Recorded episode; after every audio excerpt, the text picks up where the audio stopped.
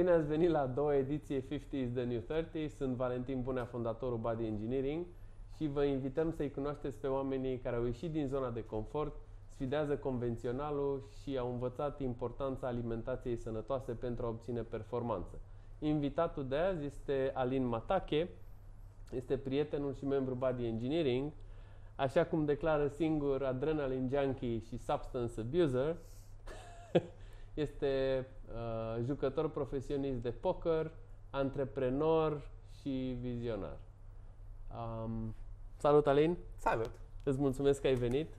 Și eu mulțumesc pentru invitație. Sunt uh, încântat să am ocazia să port uh, discuția asta cu tine. Să ne discutăm pasiunile, de fapt, și ce, ce ne aduce împreună să mereu. Încă ești un pic congelat? Cum te simți Puțin. după baia cu gheață? uh, mi se topesc țurțurii de la urechi. Dar uh, foarte bine. A fost uh, încă o baie reușită. Cred că a cincea în, uh, la studio la tine aici. Da, e o senzație unică de fiecare dată și bucuros că am uh, ocazia să, să fac așa ceva pe, pe balconul tău. Um, știi că înainte de băiți am făcut respirațiile lui Wim. Da. Le-am făcut de mai multe ori. Da. Uh, cum ți s-a părut azi? Trebuie să încep prin a menționa că n-am mușcat asfaltul la sfârșit. a fost o gădere controlată. Un contact cu solul uh, liniștit. Uh, vorbesc despre uh, oxigenare foarte, foarte puternică a creierului, a corpului, prin niște tehnici disponibile atât de ușor oricui. Uh, Sunt simple, atât da, de simple. respiri puțin coordonat.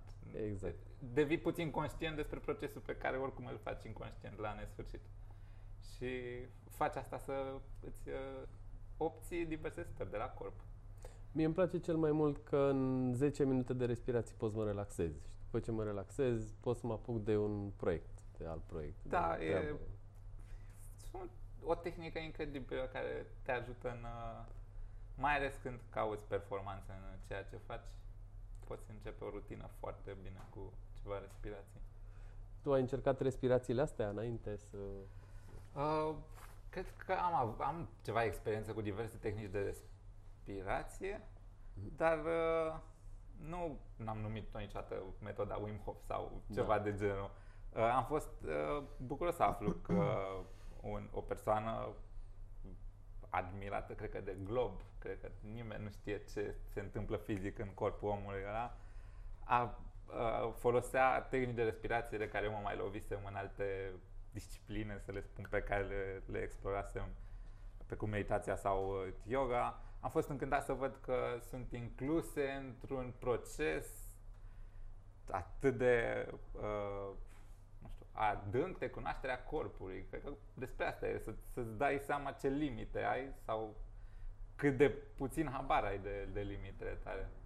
Păi, uh, Wim Hof a făcut băi cu gheață de la 17 ani, pe o durată de 40 de ani și probabil că în timp a observat că anumite tipuri de respirații îl încălzesc și altele îl, și îl da, ajută. Da, exact. Și um, aceste secvențe de respirație încălzesc un pic corpul înainte să intri în baia cu gheață. Da, simți, simți tot corpul când începe mm-hmm. și se, se mișcă, ai furnicături în uh, pe extremități și e oxigenare pur și simplu. Și uh, după ce ai intrat în gheață, ai zis că te simți bine fără motiv. da, e șocul de adrenalină, probabil. Uh, te, te bucur că ai supraviețuit? sărbătorești supraviețuirea ieșirii din, uh, din gheață, care probabil te-ar omor în uh, cine știe cât ai trebuie să stai acolo. Vreo 20 de, de minute, da, probabil. Că mai mult, puțin, dar da. sigur ai putea să le Depinde cât de mult polistiren ai pe aici. da. Eu sigur supraviețuiesc mai mult ca tine, asta e clar. Da, exact. E... Da, uh, baia cu gheață vine cu uh, eliberarea de adrenalină în cantitate foarte mare, care închide vasele de sânge, dar în același timp duce la producție de serotonină, dopamină și oxitocină. Și după te simți bine fără motiv.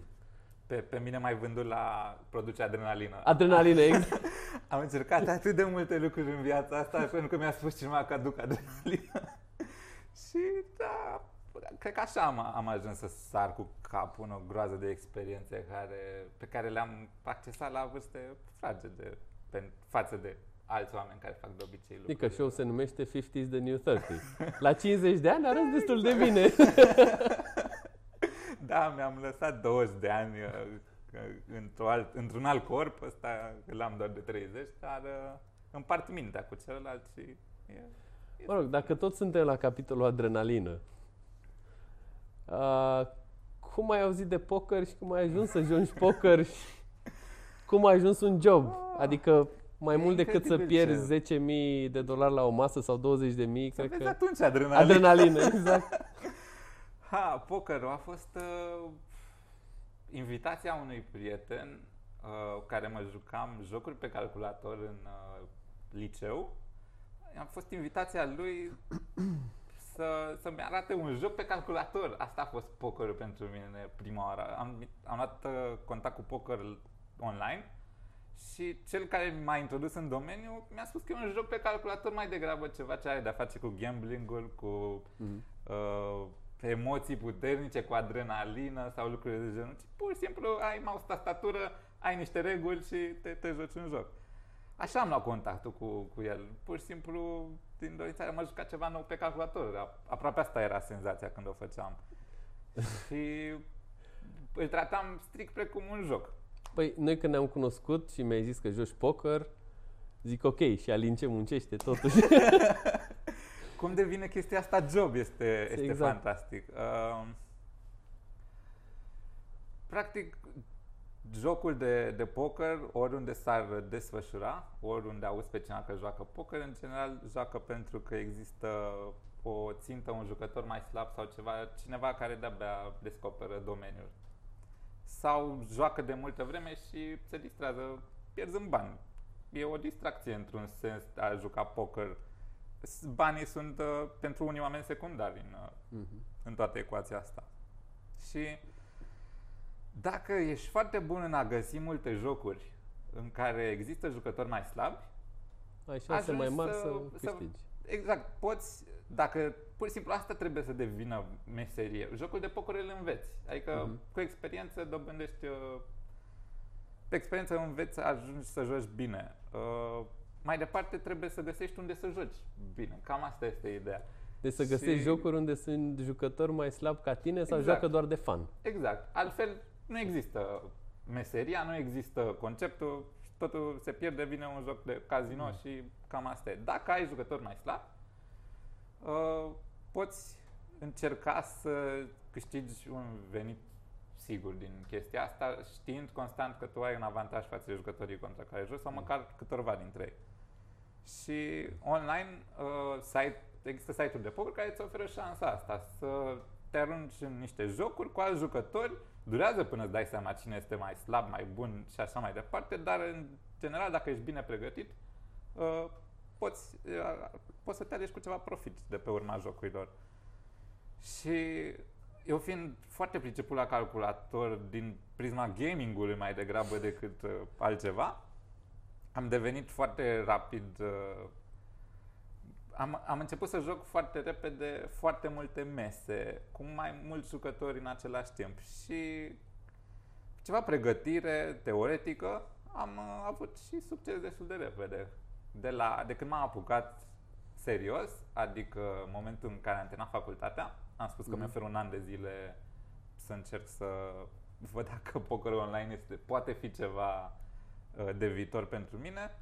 De atunci, în 18 luni, ajunsese să câștig undeva la 250 de dolari pe oră. De la 0 la a avea o rată de câștig uh, întreținută pe luni de zile de aproape 250 de dolari pe oră și practic eram plătit în funcție cât munceam. Așa a devenit un job pentru mine și aveam o selecție de jocuri pe care foarte strictă, mereu știam ce urmăresc la masă uh-huh. și reușisem pur și simplu să fac un job din asta. La 23 de ani din nou, câștigam peste 200 de ore pe oră din nimic, din faptul că știu să mă joc pe calculator și am învățat niște reguli de bază de, despre poker și o selecție de jocuri uh, cât de cât ok. Atunci mergea mai ușor decât merge azi? Adică dacă eu vreau să mă apuc de poker, am șanse în 2 ani de zile să ajung Ah. un jucător, un începător bun? Să spunem că domeniul acum global este pe, a ajuns pe nivelul de pe, pe nivelul 0, adică nu mai este în scădere și poate dă semne de creștere. Dar de când m-am apucat eu, de acum șapte ani și până acum, ea a fost în, într-o scădere continuă din cauza legilor uh, de prin toată lumea, care au devenit foarte restrictive și n-au mai permis jucătorilor să joace la liber pe internet Mhm. din site-uri. Uh, S-a încercat o segregare a celor mai multe piețe și toate piețele au, au ajuns să joace între ele, să nu mai schimbe bani în, cu alte țări și așa mai departe. Și asta a dus la scădere foarte mare. În moment, momentan în România poți joci poker pe 3 site-uri și global sunt 30-40 de site-uri de poker, adică în România în momentul ăsta e restrictiv din cauza legilor. În alte țări lucrurile parcă cresc. Pur și simplu acum apare că ar crește în do- o, că e o creștere în, uh, în domeniu, dar poveștile de succes despre jucători care au pornit de la zero și ajung să câștige 100.000 de dolari pe an într-un an de zile, în 2 ani de zile, nu prea mai sunt. Sunt băieții numeri pe degete sau sunt, nu știu, 50 de oameni pe an mai puțin. În trecut erau mulți. Dar sunt și în România băieți. Sunt care uh, în România câștigă băieți care bine. câștigă destul din, din poker. Da. Uh, eu n-am, n-am ajuns cumva niciodată să joc cele mai mari mize. Uh, am fost un câștigător foarte mare în jocuri medii. Mhm. Ceea ce mi-a oferit un stil de viață uh, foarte bun pentru ce îmi puteam oferi cu orice alt fel de job, cu orice alt fel de efort asemănător de pus în uh, direcția asta. Doar că trebuia să muncești noaptea. Uh, da, primii patru ani, aproape cinci, am uh, fost pasăre de noapte. Uh, mă culcam la 6 dimineața, mă trezeam la 3 dimineața. La, la, mă culcam la 6 dimineața, mă trezeam la 3 după amiaza. Jesus. Asta pentru că juc, urmăream jocuri uh, care se desfășurau într-un time zone diferit de cel uh, românesc. Și trebuia să joc cu oameni uh, din Canada, Mhm. din cine știe ce insule, din vestul, vestul Europei, care, pe care trebuia să-i urmăresc noaptea și așa mai departe. Și a, a fost uh, o, o luptă, să, nu, lup- nu luptă, a fost atât de mult entuziasm la mijloc pentru ceea ce făceam, încât nu contau lucrurile de genul. La 24 de ani interesa pe cineva că mâncam, beam al treilea energizant la 3 dimineața și mă gândeam ce dacă fac, am, am pierdut 6.000 de dolari în seara asta și cum mă... Adică nu existau gânduri de genul, exista doar ce făceam, făceam fără nicio... Fără niciun gând că ceva în neregulă, se poate să strice corpul, mintea, poate să funcționeze mai bine sau lucruri de genul. Uite ce era în fața noastră, Bine. vedeam cât puteam. 1000 de dolari pe noapte era un catalizator puternic, cred că pentru oricine, îți dai seama. E, vezi, asta e că depinde trezești de dimin- translinia, că dacă totuși părinții mei erau miliardari, Nu mai conta. Nu pierdeam eu vreodată Corect. vremea pentru 1000 de dolari într-o Da. noapte, știi? Dar altfel când am făcut bani de vorbesc serios, de shawarma într-o seară, prima oară în viața mea, la 20 și un pic de ani, era, bă, se, adică stau în fața calculatorului, apăs pe niște butoane și vin bani, eu mă bag. și na, i-am dat cât am putut ani de zile. Și crezi că asta ți-a impactat uh, sănătatea în vreun fel? Uh, puteam să văd semne de îmbătrânire accelerată, cred că era Mm. ce... Da. Uh, încercam să am și un regim sănătos mergând la sală, mereu mi-a plăcut uh, efortul fizic și așa mai departe, dar corpul meu nu făcea față, adică nu se refăcea, mai ales sistemul osos. Am avut accidentări la, la spate, Da. la genunchi, din cauza că eu progresam în greutăți, dar corpul nu ținea pas atât de Da. bine și aveam impresia că mă odihnesc că dorm 8 ore pe noapte sau uh, adormeam pur și simplu na, extenuat, adică Extenuat, de, da. de extenuare adormeam, nu de că e 6 dimineața, hai să ne culcăm. Și e 6 dimineața mai pot sta în picioare leșin. Da. și uh, na, evident, pe lângă efectele fizice, a, îți mai atrag oamenii atenția din jur că, băi, n-arăți prea bine. Exact. da. Sunt și cele interioare, Da. să zic, că te simți nu la, la fel de în formă. Bine, plus că mi-aduc aminte când povesteam acum 5 ani când ne-am cunoscut, cum mâncai junk, adică la două noaptea pizza, fără... Eram client fidel al restaurantelor sau oamenilor care vreau mâncare non-stop. Uh, îmi petreceam mult timp, adică mâncam, prânzul meu era la 10 seara. Ah, ok.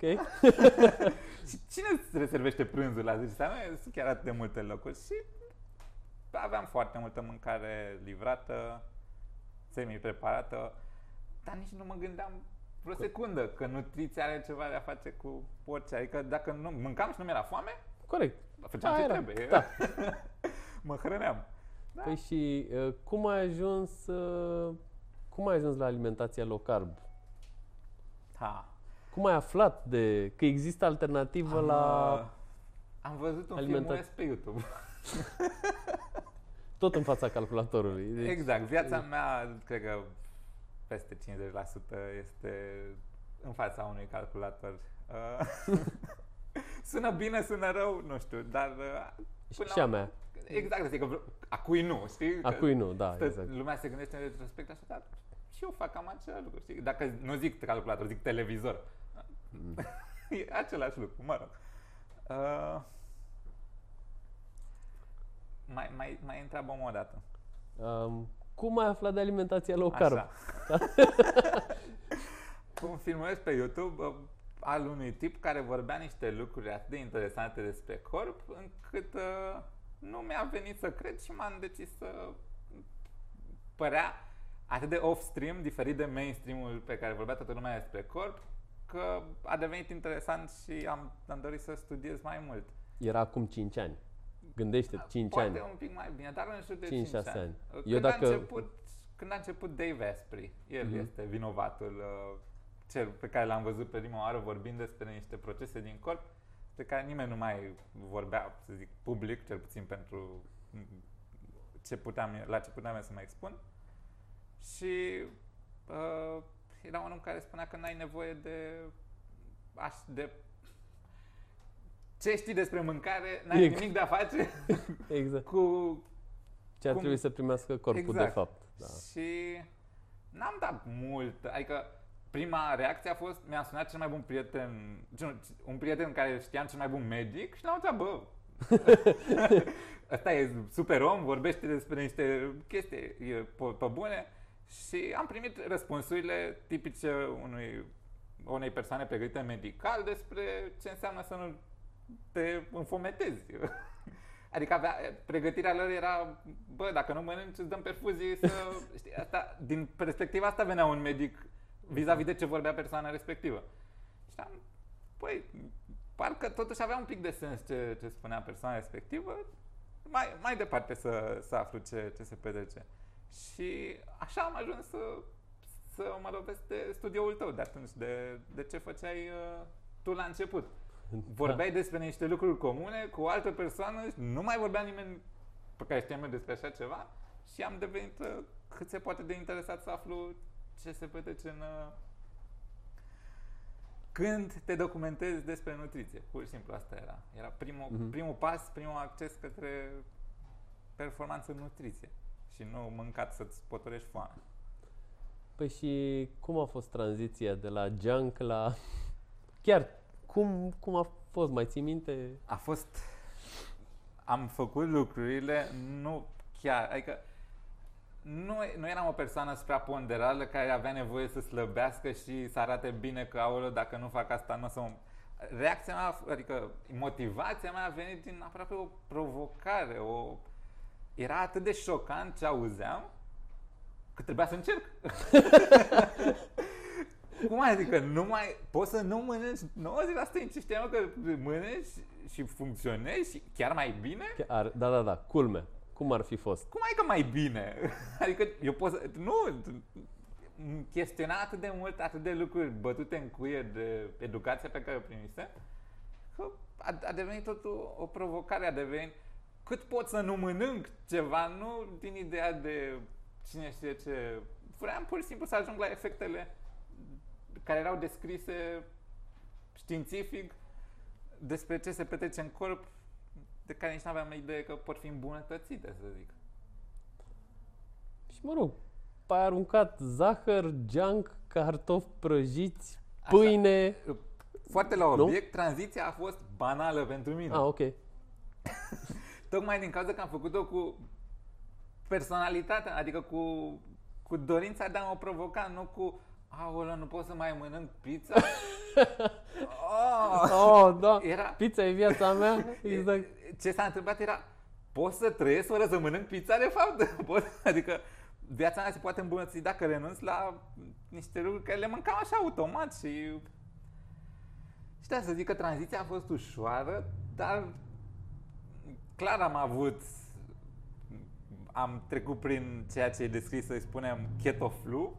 Mm-hmm. Uh, am avut picaje de energie și lucruri de genul, dar au durat săptămâni, adică vorbesc de da. două săptămâni de adaptare. Ceva de genul, adică tranziția a fost încântătoare dintr-o perspectivă, puțin dificilă din alta, dar pentru mine era atât de mare încântarea că nu, nu conta niciun fel uh, disconfortul de, de moment. Păi și ce a fost diferit? Adică ai schimbat alimentația, s-a schimbat ceva atunci imediat, pe termen mediu, pe termen lung? Da, nu, nu, niciun prieten nu putea concepe cum eu mănânc unt cu furculița, cu, cu lingurița, să spunem. Cu... Am avut șansa să experimentez alimentația fără carbohidrați sau cu puțin carbohidrați fix la într-un sezon rece, ceea ce era la fix. intrat de minune, pentru că să mănânci grăsimi atunci când e frig afară pare atât de natural acum că te gândești la ea, dar atunci părea cum ai să consumi grăsimi? Nu mori? nu ți exact. explodează venele? Nu știi, era atât de pe dos față de ce știam în mainstream că mi-a șocat oamenii din jur, adică nu puteau să conceapă ideea și tocmai asta era trăgător pentru mine. Faptul că e ceva atât de deranjat față de cum e obișnuit, făcea alt dracui de, de interesant. Și... Adică te-a ajutat să muncești mai bine, să te simți mai bine, să ai mai multă energie, că Uh, ce s-a întâmplat a fost că odată cu uh, alimentația respectivă am și schimbat programul meu de muncă. Mm. Uh, am renunțat la mai munci noaptea, am renunțat la mai alergat după bani cu orice preț și m-am concentrat pe a construi o viață de care sunt foarte mulțumit, foarte împlinit. De... Știi că am tras de tine o perioadă lungă de timp, nu mai munci da, noaptea. Dar, ba, adică eu nu auzeam decât nu mai face la fel de mulți bani. Înțelegi? Și atunci da. când banii erau un, un mijloc motivator, nu știu cum să spun, e, părea da. fire să, să fac asta. Uh, ce s-a întâmplat mai departe? Că am, am șocat eu oameni din jur prin cum arătam și ce făceam ca idee. Adică nivelul de efort pentru a-ți întreține un corp sănătos față de dacă mănânci sănătos, față de dacă mănânci nașpa, nu există. Adică mm. intri într-un relanti în care uiți că există răceli, dureri de cap, uh, oboseală, chestii de genul. Corpul tău devine cea mai uh, liniară și uh, fluentă mașinărie posibil, care îți permite să faci cam orice. Adică dacă vrei să devii atlet, poți mai bine cu alimentație targetată, știi? Să mănânci ce mănâncă toată lumea și tu să fugi 10 km pe nu, zi. Nu se poate. Nu, nu da, poți, dacă vrei să devii super concentrat la calculator, înveți ce să faci, ce să mănânci, cât să, să digeri încet, frumos, să nu ai, uh, mă rog, să se libereze treptat nutrienții astfel exact, încât să poți să fii concentrat. care să hrănească creierul, dacă creierul tău este expus la a rezolva, nu știu, să zicem, puzzle-uri 8 ore pe zi, dacă te gândești la o, o o meserie precum pokerul, la mm. a mhm. rezolva puzzle a face chestii, ecuații, lucruri de genul, clar tu ai nevoie să mănânci lucruri diferite decât uh, unul care sapă o zi întreagă. Da. și în felul ăsta îți targetezi nutriția în funcție de obiective și făcând asta, din nou, avantajele pe care le obții sunt uh, incredibile. Bine, tu ai deja 5 ani de când ți-ai schimbat alimentația. Știu că sună o întrebare ciudată, dar ți se pare sustenabil? Păi, uh, vorbind de, de cei 5 ani, uh, pentru corpul meu, să nu mănânc carbohidrați deloc, este... M- am slăbit prea mult, sincer. Am ajuns Da. la body fat de 6%, 7%. undeva acolo și nu este cel mai comod lucru pentru o persoană care lucrează marea parte din timp în fața calculatorului. E, un atlet s-ar putea bucura de, de lucrul ăsta. Dar dacă nu îți întreții super bine corpul, să stai în atât procent de grăsime, poate deveni puțin... Uh, adică exact, să te n-ai uiți- rezerve, n-ai... Exact, să te uiți în oglindă, să vezi aceleași pătrățele în tot. Nu, este trist. E și pe la 9%, știi, așa. și pe la 9%, știi? Și oricând ai tricoul jos, știi? Nu, e, e, nu, e frustrant, înțeleg. Uh, dar, să zicând asta, nu știu, mi-am ținut, am, adică în 5 ani de zile aportul mediu de carbohidrați pe zi, dacă e să iau așa foarte tehnic, e poate undeva la 50 de grame. Mediu. Mediu. Dar ai, Bine, dar cine numără de fapt? adică, Adică, nu e de numărat, ci doar E ca așa, idee din- că nu ca am idee, fost... uh, da. Nu, am, nu, nu pot zic că n-am mâncat o pizza în 5 ani sau n-am mâncat uh, o porție de paste sau... a, nu, că foarte mulți oameni care, nu știu, se uită la Body Engineering pe pagină sau se uită la membrii noștri, cred că noi suntem niște sfinți. Tocmai E asta departe e cea de- mai tare parte a ceea ce faci tu. Este că tu nu, nu e ca la biserică în care trebuie să, dacă ai făcut ceva, te duci acasă și faci mătănică sau cum se cheamă, Uh, înveți să îți folosești corpul, nu înveți ce să nu faci. Adică asta e, da, firesc, e normal, toți ar trebui să știm ce să nu facem cumva, știi, dar nu e ceva de o să ți se taie o mână sau o să-ți apară nu știu ce pe corp. Dacă ai mâncat tu ceva ce dacă l-ai mâncat zilnic de trei ori pe zi, ți-ar face a, rău. bine, da, exact. Ai mâncat duminică două eclere. Da. Să fie de bine, te-ai simțit bine, știi ce ai de făcut după. Exact. Nu E e, a- dacă mănânci șapte eclere și la sfârșit bei un suc, Depinde cât de ca des. obicei al tău de A, sigur. seară, De seară, da. Da, clar, adică asta e ideea, că prin, cu, prin cunoaștere, prin uh, acumulare de cunoștințe, înveți foarte, foarte ușor ce ai de făcut și ce nu. Noi dăm o direcție. Noi Exact. dăm o direcție și fiecare în parte deviază și se întoarce. Și deviază și se întoarce. Dacă vrei să faci performanță, îți iei caietul, A, îți iei Ah, clar, cântarul sigur că da. și o duci în, în direcția aia. Dar nu... Dar poți, poți face și asta, adică, A, sigur, pot, dar noi nu ne-am hotărât să nu mai facem așa ceva, că este frustrant. da, clar, nu, nu ai de ce la, la nivelul de a învăța oamenii să aibă grijă de ei și atât, nu ai nevoie de cine știe ce super teorii sau pregătire. Este Scoate junk. nu mai mânca prostii și covrigi. Da, exact. Adică dacă o pui atât de... Atât. Asta e prim, primul pas. Da, să eviți alimente procesate, Procesat. chinuite. Atât.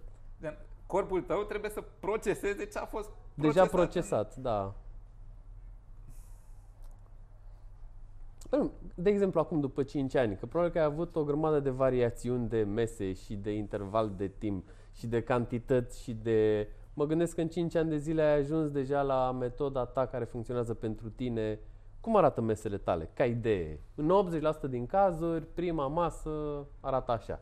Bun. Or. Uh, marea parte din, uh, să le spunem, prân- breakfast târziu, Da. cred că a- asta este Ok. numele primei mele mese. Este undeva în jur de ora 12, dacă asta gândindu-mă că mă trezesc la ora 8, să spunem. Mhm.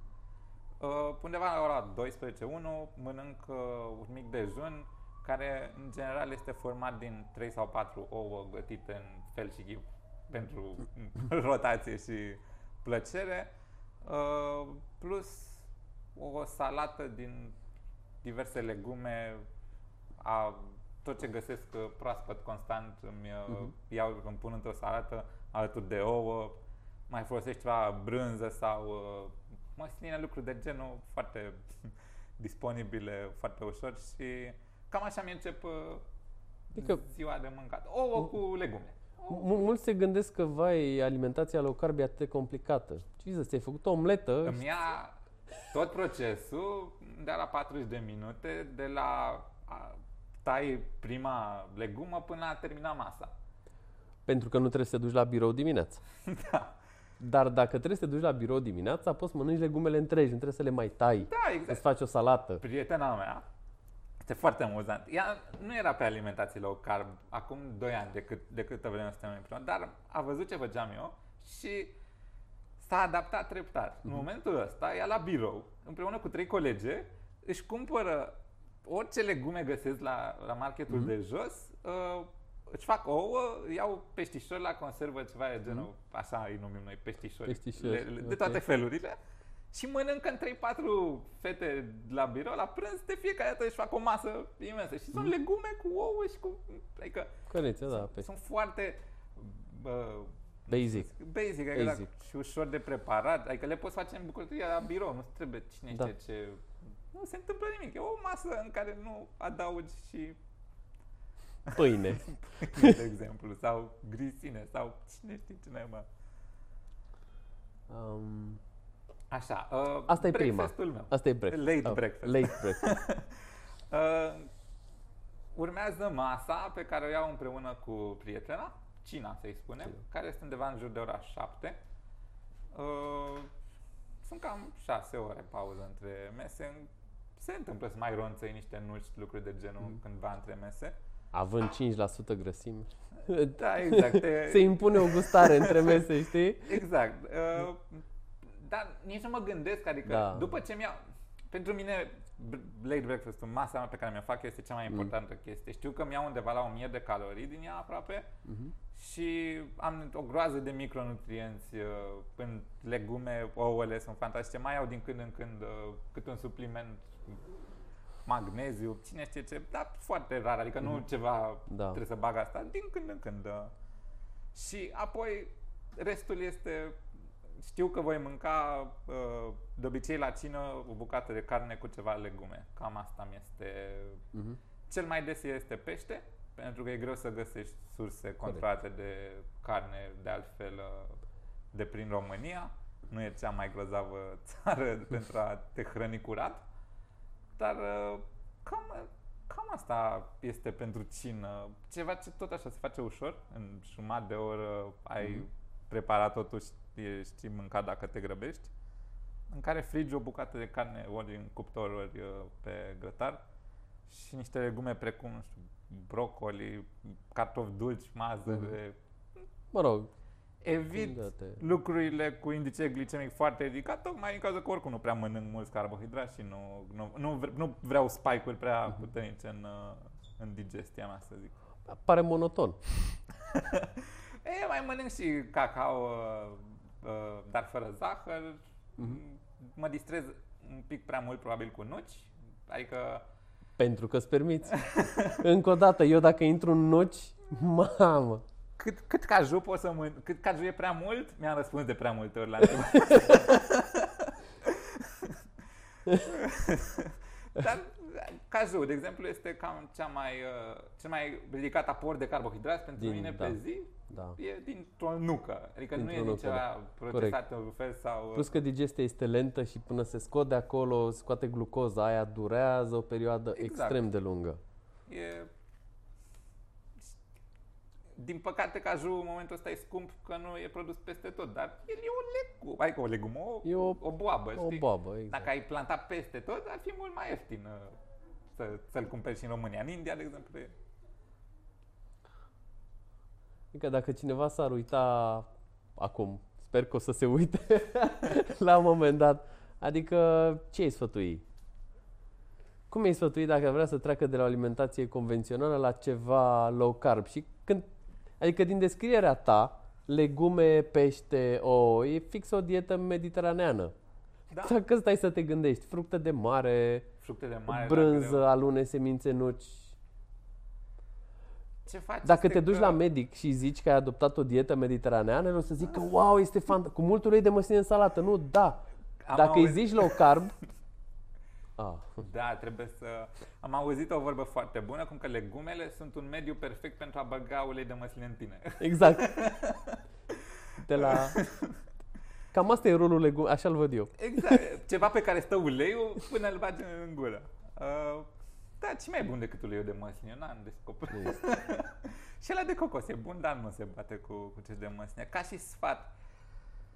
Dacă vrei ca o perspectivă mai largă, e să, să te gândești cu ce sunt hrănite masele de oameni, ce este rapid, ieftin și uh, masiv de produs și ușor. Sunt uh, orezul, cartofii, pâinea, Linte, năut, linte, adică mazăre, ce poți soia, soia. ca idee, nu trebuie să-ți iei deciziile alimentare bazat pe ce e ușor de produs în industrie. E, e peste tot, e plin de pâine, de cartofi și tot, sunt, sunt peste tot în jur și ai spune că sunt mâncare, dar uh, nu prea ai nevoie de ei. Sunt, sunt în general lucruri care te umplu și te hrănesc mai puțin. Eu le văd ca, ca niște calorii goale. Cartofi, orez, paste, pâine, Da. vine cu volum și calorii goale. Nu există minerale, vitamine, proteine, grăsimi, și- adică lucruri de care cu adevărat corpul tău are nevoie ca să... Sau cum ar fi, cu cât pui mai mult balast, să-i zicem, cu atât lași mai puțin loc în stomac pentru acele lucruri care te-ar ajuta, de fapt, cu adevărat. Uite, ca și sfat, bazându-mă pe, pe lucrul ăsta, este s- pur și simplu să ajungi să decizi conștient ce consumi. Să nu mai mănânci doar pentru că m- m- miroase bine un covrig. Da, o să miroasă bine, dar... Și mâine, și, păi, și peste un an. Dar fapt, dacă nu era covrigăria aia acolo, erai liniștit, știi, și fără acel covrig. Cum ar veni că iei decizii tu despre ce bagi în tine. Pentru că nu ai sta niciodată să stai că în anumite, nu știu, uh, situații nu stai niciodată să te gândești ce consumi. Adică dacă nu ai disponibil, Mhm. dacă ești într-o situație viață și moarte și nu ai disponibil decât cartofi, o să mănânci cartofi. Dar în Logic. momentul în care ai informații și te poți documenta despre ce să consumi și cum, bă, ăsta e sfatul. Fă-o ca dorință de a afla tu ce e bine pentru tine. Și mai departe să continui să mănânci lucrurile alea, îți dai seama că te pedepsești singur, îți bagi joc de tine și dacă nu-ți place de tine niciun fel, o să continui să o faci la, la nesfârșit. Și plus că ai zis de ouă, ai zis de pești mici, ai zis de legume, de ulei de măsline și de alune. Sunt, uh, sc- scumpe rău, ouăle și Ex- legumele te, te îndoaie la... Exact, asta cred că e una dintre marele, marile temere ale celor care vor să schimbe alimentația. Că o să fie foarte scump. Mie nu mi se pare scump să mănânci conservă de sardine și Asta cu s-a ouă. întâmplat cu prietena mea fix. Deci Leg- gândește la ea ca persoana care își dorea să-și schimbe stilul de viață pentru că vedea uh, semne rele, nu știu cum să le spun. Uh, Te Ah. simțeai prost, te, aveai zile proaste, aveai, uh, te Oboseală. umflai, te... A, balonare, chestii. Și vedea da. efecte de la a mânca nașpa și vedea, voia mereu să, să-și curețe dieta cumva, dar că avea un blocaj în care își imagina că pasul mai departe o să vină cu cine știe ce Sacrificii. Exact. Tocmai din felul în care își crea, crease confortul uh, ei să trăiască. Și acum o săptămână am ieșit din Mega Image și spunea, și mă, că nu e așa ieftin. Plecasem cu două pungi de la Mega Image cu 200 lei cheltuiți și mâncare de o săptămână. Și am, bă, da, e câțiva lei o, o de Conservă, sardină, da. conserve sardine. Adică, da, nu o să mănânci conserve sardină toată ziua și clar dacă o să accesezi hrană, uh, carne din surse super controlate, da, o să plătești mulți bani pe ele, dar Oricum nu le găsești. Nu sunt pe toate drumurile, așa că prefer să-i plătești Da. la doctor peste cine știe cât timp să te curețe ăla de mizeria pe care o bagi din mâncare sau prefer să mai întâi să dai banii pe mâncare și să uiți de existența unui, uh, unui doctor. Păi despre asta este, a fost și ideea acestui podcast. Să începem să conștientizăm nu ce se întâmplă mâine sau peste un an, ci peste 20 de ani. Pentru că dacă te uiți în jur la oameni de 50 de ani, e dezastru. Da, e, Adică, uh, e urât să, să-ți oprești viața din cauza că n-ai știut cum să îți folosești corpul, măcar la minim. Nu vorbesc, adică fizic corpurile noastre duc 50 de ani, la 50 de ani poți să alegi maratoane liniștit dacă tu te întreții optim. Să alegi maratoane, să faci ce ai tu impresia că necesită mult efort.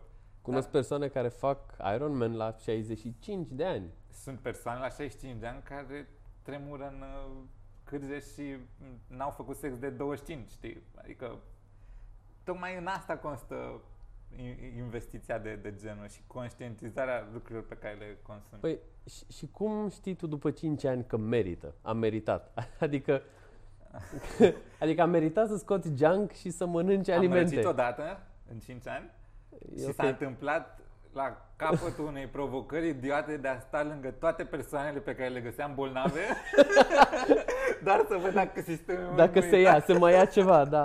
Și am răcit și eu odată, dar a durat o seară. uh, nu știu cum să spun. E, e fascinant nivelul de m, baseline-ul pe care îl obții. Uh, cât de ridicat este starea ta obișnuită față de atunci când lași mâncarea să te influențeze vreodată în vreun fel uh, din a te simți.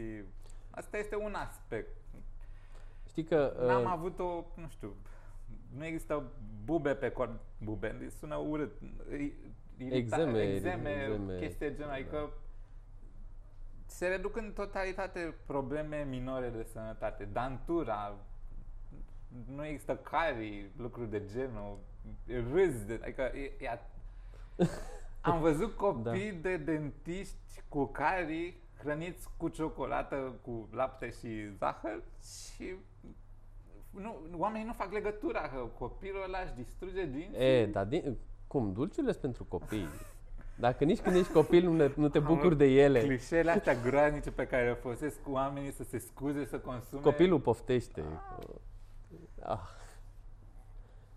Știi că noi avem, adică noi avem, noi corectăm din trecut diverse, după, na, un sfert de secol de mâncat junk, te apuci tu să mănânci sănătos. Corpul are nevoie de, nu știu, 5, 7, 10 ani în care să repare distrugerile pe care, eventual să le repare. Dar gândește-te să o iei de la zero și copilul să nu Să te mănânce naști, produse așa. procesate și zahăr și pateuri și covrigi și margarină. Păi noi mâncam margarină pe pâine cu Friganele, Friganele. cu zahăr pe deasupra. Exact. Știi de unde vin? Din Ardeal? Da. Și Wow, da. Și le mâncai că erau gustoase și îți umpleau stomacul. Da, dacă primeai o omletă, nu, nu era chiar... uh, Știi O care e ciorbă. chestia? Știi care e chestia? Că omletă îmi făceam eu singur, în tot. nu trebuia să-mi zic că cineva mănâncă un ou. Puneam Da. 6, 7, 8 ouă și de fiecare dată mă învinovățeam, știi? Mamă, iar am mâncat 7 ouă și sigur aia să-mi cadă greu la ficat, știi? Dar Da. mi-aduc aminte, niciodată nu m-am simțit rău după o omletă. Bine, nu mă simțeam rău nici după două pizza cu cola. N-aveai un standard foarte ridicat de ce înseamnă să te simți rău, bănuiesc, da. Da, e... Pare cea mai ușoară decizie să te oprești din a consuma lucruri care pe termen lung uh, provoacă niște afecțiuni atât de înfricoșătoare, știi? Că numai să te gândești că ai putea ajunge într-o situație de genul pentru că n-ai fost în stare să te abții, dacă ai nevoie să te abții din a consuma niște alimente care nu au nimic de a face cu nutriția, ci doar cu senzația de a le băga în gură, a te umfla cu ele și așa mai departe. Nu știu dacă nu știi, e dar decizie. Uh, când ne-am cunoscut acum 5 ani, eu încă eram prediabetic. Da, da, da. Aveam nivelul insulinei dimineață foarte mare. Acum nu mai sunt și asta se poate verifica. Am nivelul insulinei foarte mic. Sunt încă mulți mai cred că na, cancerul este o boală genetică. Nu contează ce faci. Corect? Da, da, da, asta, asta spun. Dar a, vorbesc a, despre fost de, niște- a fost demonstrat deja clinic, adică cancerul este o boală metabolică. Sigur, ar putea să aibă și o componentă genetică. Să dar fii con- predispus. să ai o Dar asta nu predispoziție înseamnă către. Că o vei face. Exact, adică dacă părinții tăi au avut, nu știu, diabet, poate ai o predispoziție de a ajunge acolo, dar dacă dormi și mănânci, corect, dacă faci anumite lucruri să-ți corectezi mediul, că aici este problema, nu înseamnă că e o sentință la moarte și tu o să ajungi acolo. Da, e, e greu să nu te duci către o, o să, să devii conspiraționist în direcția A, asta, nu, știi? Nu E- vrem să ajungem în Nu, zona. nu vreau să zic că ajunge acolo, dar dacă toată lumea știe să aibă grijă de ei, jumătate din sistemul medical ar dispărea, mai mult probabil. Și Mai, oamenii care vin la noi uh, fac două lucruri. Primul, învață să se culce de vreme. Asta este primul lucru pe care... Adică, na, de care am tras de tine acum 5 ani. Alin, hai să vedem cum poți să te, măcar o dată pe săptămână, măcar de două ori pe săptămână. Hai, încearcă Da, să da. schimbi rutina. Învață să se culce mai devreme și să mănânce alimente. De la produse, mă- astea două, atât. Și wow, surpriză, în 3 luni s-au dus 20 de kilograme. Da, e atât de simplu, nu e mare filozofie. Îi dai corpului exact ce are nevoie. Alimente curate pe furtun și odihnă pentru reparație. Exact. E capacitatea corpului de a se reface și de a Este- trăi într-un, într-un mod uh, optim, să-i spunem, e fascinantă. E, avem niște, ne bucurăm de niște mașinării incredibile pe care încă nu le înțelegem. uh. Și dacă toți suntem aici, hai să punem și mișcarea în ecuație. Tu te miști? Faci sport? Uh, sunt puțin nemulțumit de nivelul meu de activitate fizică în prezent. Uh, este o pasiune a mea, sportul și mișcarea. Uh, și am practicat doar pentru întreținere, pentru a mai pune sânge în mișcare, să spun în ultimele 9 luni, să zicem. Până atunci practicam destul de regulat yoga. uh, Bine, yoga e sport. Depinde că pot într-o sesiune de yoga de 20 de minute să te fac să transpiri cum n-ai transpirat vreodată în uh, Bine, eu văd yoga așa, stai... întindere, întindere uh, organizată, nu? Cam Mhm. Întindere organizată, da, exact. Uh, Pe lângă yoga, p- exerciții de unul singur, uh, strict tot așa pentru a, a mă simți într-o oarecare formă. Uh, Din nou, mersul la sală era ceva ce practicam Mm. și încă sunt dornic, dar uh, am fost puțin uh, leneș. Da, am avut și momente în care semănam cu un atlet, Wow, mai am și da. momente în care sunt uh, mai, mai relaxat, mai liniștit și mă, mă focusez pe altele. Pe Dar corp... undeva la o oră pe săptămână, Ah, ok. poate, poate vreo două. Cam acolo sunt acum. Dar La, un- la un moment dat aveai vreo 5-6 kg în plus de masă musculară în forma mea cea mai bună, sau chiar mai mult, cred. 9 kg Nouă. peste acum. Și nu exista grăsime. Mamă, fantastic, deci efectiv statuie. A, Exact. asta e, corpul se adaptează întotdeauna la ce îi dai. Îi dai sedentarism, o să reducă masa musculară. Te și o poți să pună uita grăsime la, aici. La corpul tău, precum aspectului fizic, precum media activității tale fizice din ultimii... Poți să pui tu Doi ce, ani, trei ce ani, cinci cifre ani, îți dai, să whatever, zicem da. 2 ani. 2 ani. Te uiți la tine și îți dai seama ce ai făcut în ultimii 2 Da. ani, pur și simplu fizic. Adică corpul se adaptează foarte, foarte repede și asta e. Asta e interesant, că e o mașinărie incredibilă și să o cunoști. Care doar se să ce- adaptează întotdeauna la ce îi dai. Exact. Îi dai lucruri rele, da, se adaptează și încearcă să facă cât posibil să te repare și să te țină în viață o perioadă cât mai lungă de timp. Dar ce să faci asta când poți să optimizezi alimentația, să dormi și să faci un pic de mișcare ca să poți să trăiești 100 de ani bine. Nu doar la 60 întreținut pe aparate. Da. Să trecem și la zi cu berea. De Cum ți-a trecem de venit? La... Deci, deci trecem de la mișcare, că am înțeles că ești un sedentar. Sunt uh, couch potato puțin. Ok. Dar uh, voi depăși momentul. Să trecem la cum ți-a venit ideea să faci o fabrică de bere. Adică cum să, și cum să ajungi de la idee la să-ți faci acasă fabrică de bere. Să cobori din dormitor și să spui o bere. Cum s-a întâmplat? Uh, Pe scurt, a fost o provocare nebunească. Uh, Fratele meu mai mare, cu șapte ani, m-a invitat la o bere în oraș, acum vreo șapte ani, șase, să-i spunem șase ani, uh, și mi-a dat să beau un pahar de bere uh, produsă de o fabrică din Anglia. Uh, mi-a spus că este o bere diferită ce ai băut până atunci vreodată. Și am, uh, am luat contact atunci prima oară cu berea Craft. Berea produsă altfel decât în regim industrial. Și după primul, prima gură, Mhm. reacția a fost că cineva m-a mențit despre ce înseamnă bere toată viața. Și eram uh, la 22 de ani, destul de 22 jumate, destul de entuziast despre alcool. Era vârsta la care era la modă să ieși cu prieteni, să te înveți, să petreci și așa mai departe. Și beam bere într-un mod sportiv, l-aș numi, știi? Adică era vorba de cine bea mai mult și cum de tare ne îmbătăm, mai degrabă Da. decât ce e în pahar. Mă rog. Bine, eu o văd ca o bere pentru muncitori. știi? Adică Exact, adică asta ceva este muncitoresc. Exact, asta este sectorul în care era încadrat berea și pentru mine, existând până atunci în, ca și persoană tânără în România, să spun, dar global, fenomenul luase amploare de, de bere craft și atunci am băut primul pahar de bere craft. Îmbătându-mă, mai târziu cu, cu fratele meu din aceleași uh, stiluri de bere, ne-am provocat pur și simplu, bă, cum ar fi să ne facem o fabrică de bere în timp ce beam. Și ne-am, ne-a luat vreo 30 de secunde să, să ne aruncăm provocarea asta unui altuia și să ne dedicăm viața din punctul ăla mai departe producerii primului, prim, primei beri de genul din România, pentru că atunci nu făcea nimeni asta în România. Tot ce beam erau beri de import. Și banii veneau de la poker foarte mult, foarte ușor. Păi Frate- probabil că așa a zis și el. Hai să facem o fabrică de bere, dar n-avem bani. Alin! Exact. El era destul de liber profesionist în, în vremea aia și ne-am împărțit rol, rolurile. Eu aveam să fac uh, bani, el avea să documenteze despre cum faci bere, cum faci o fabrică de bere Mhm.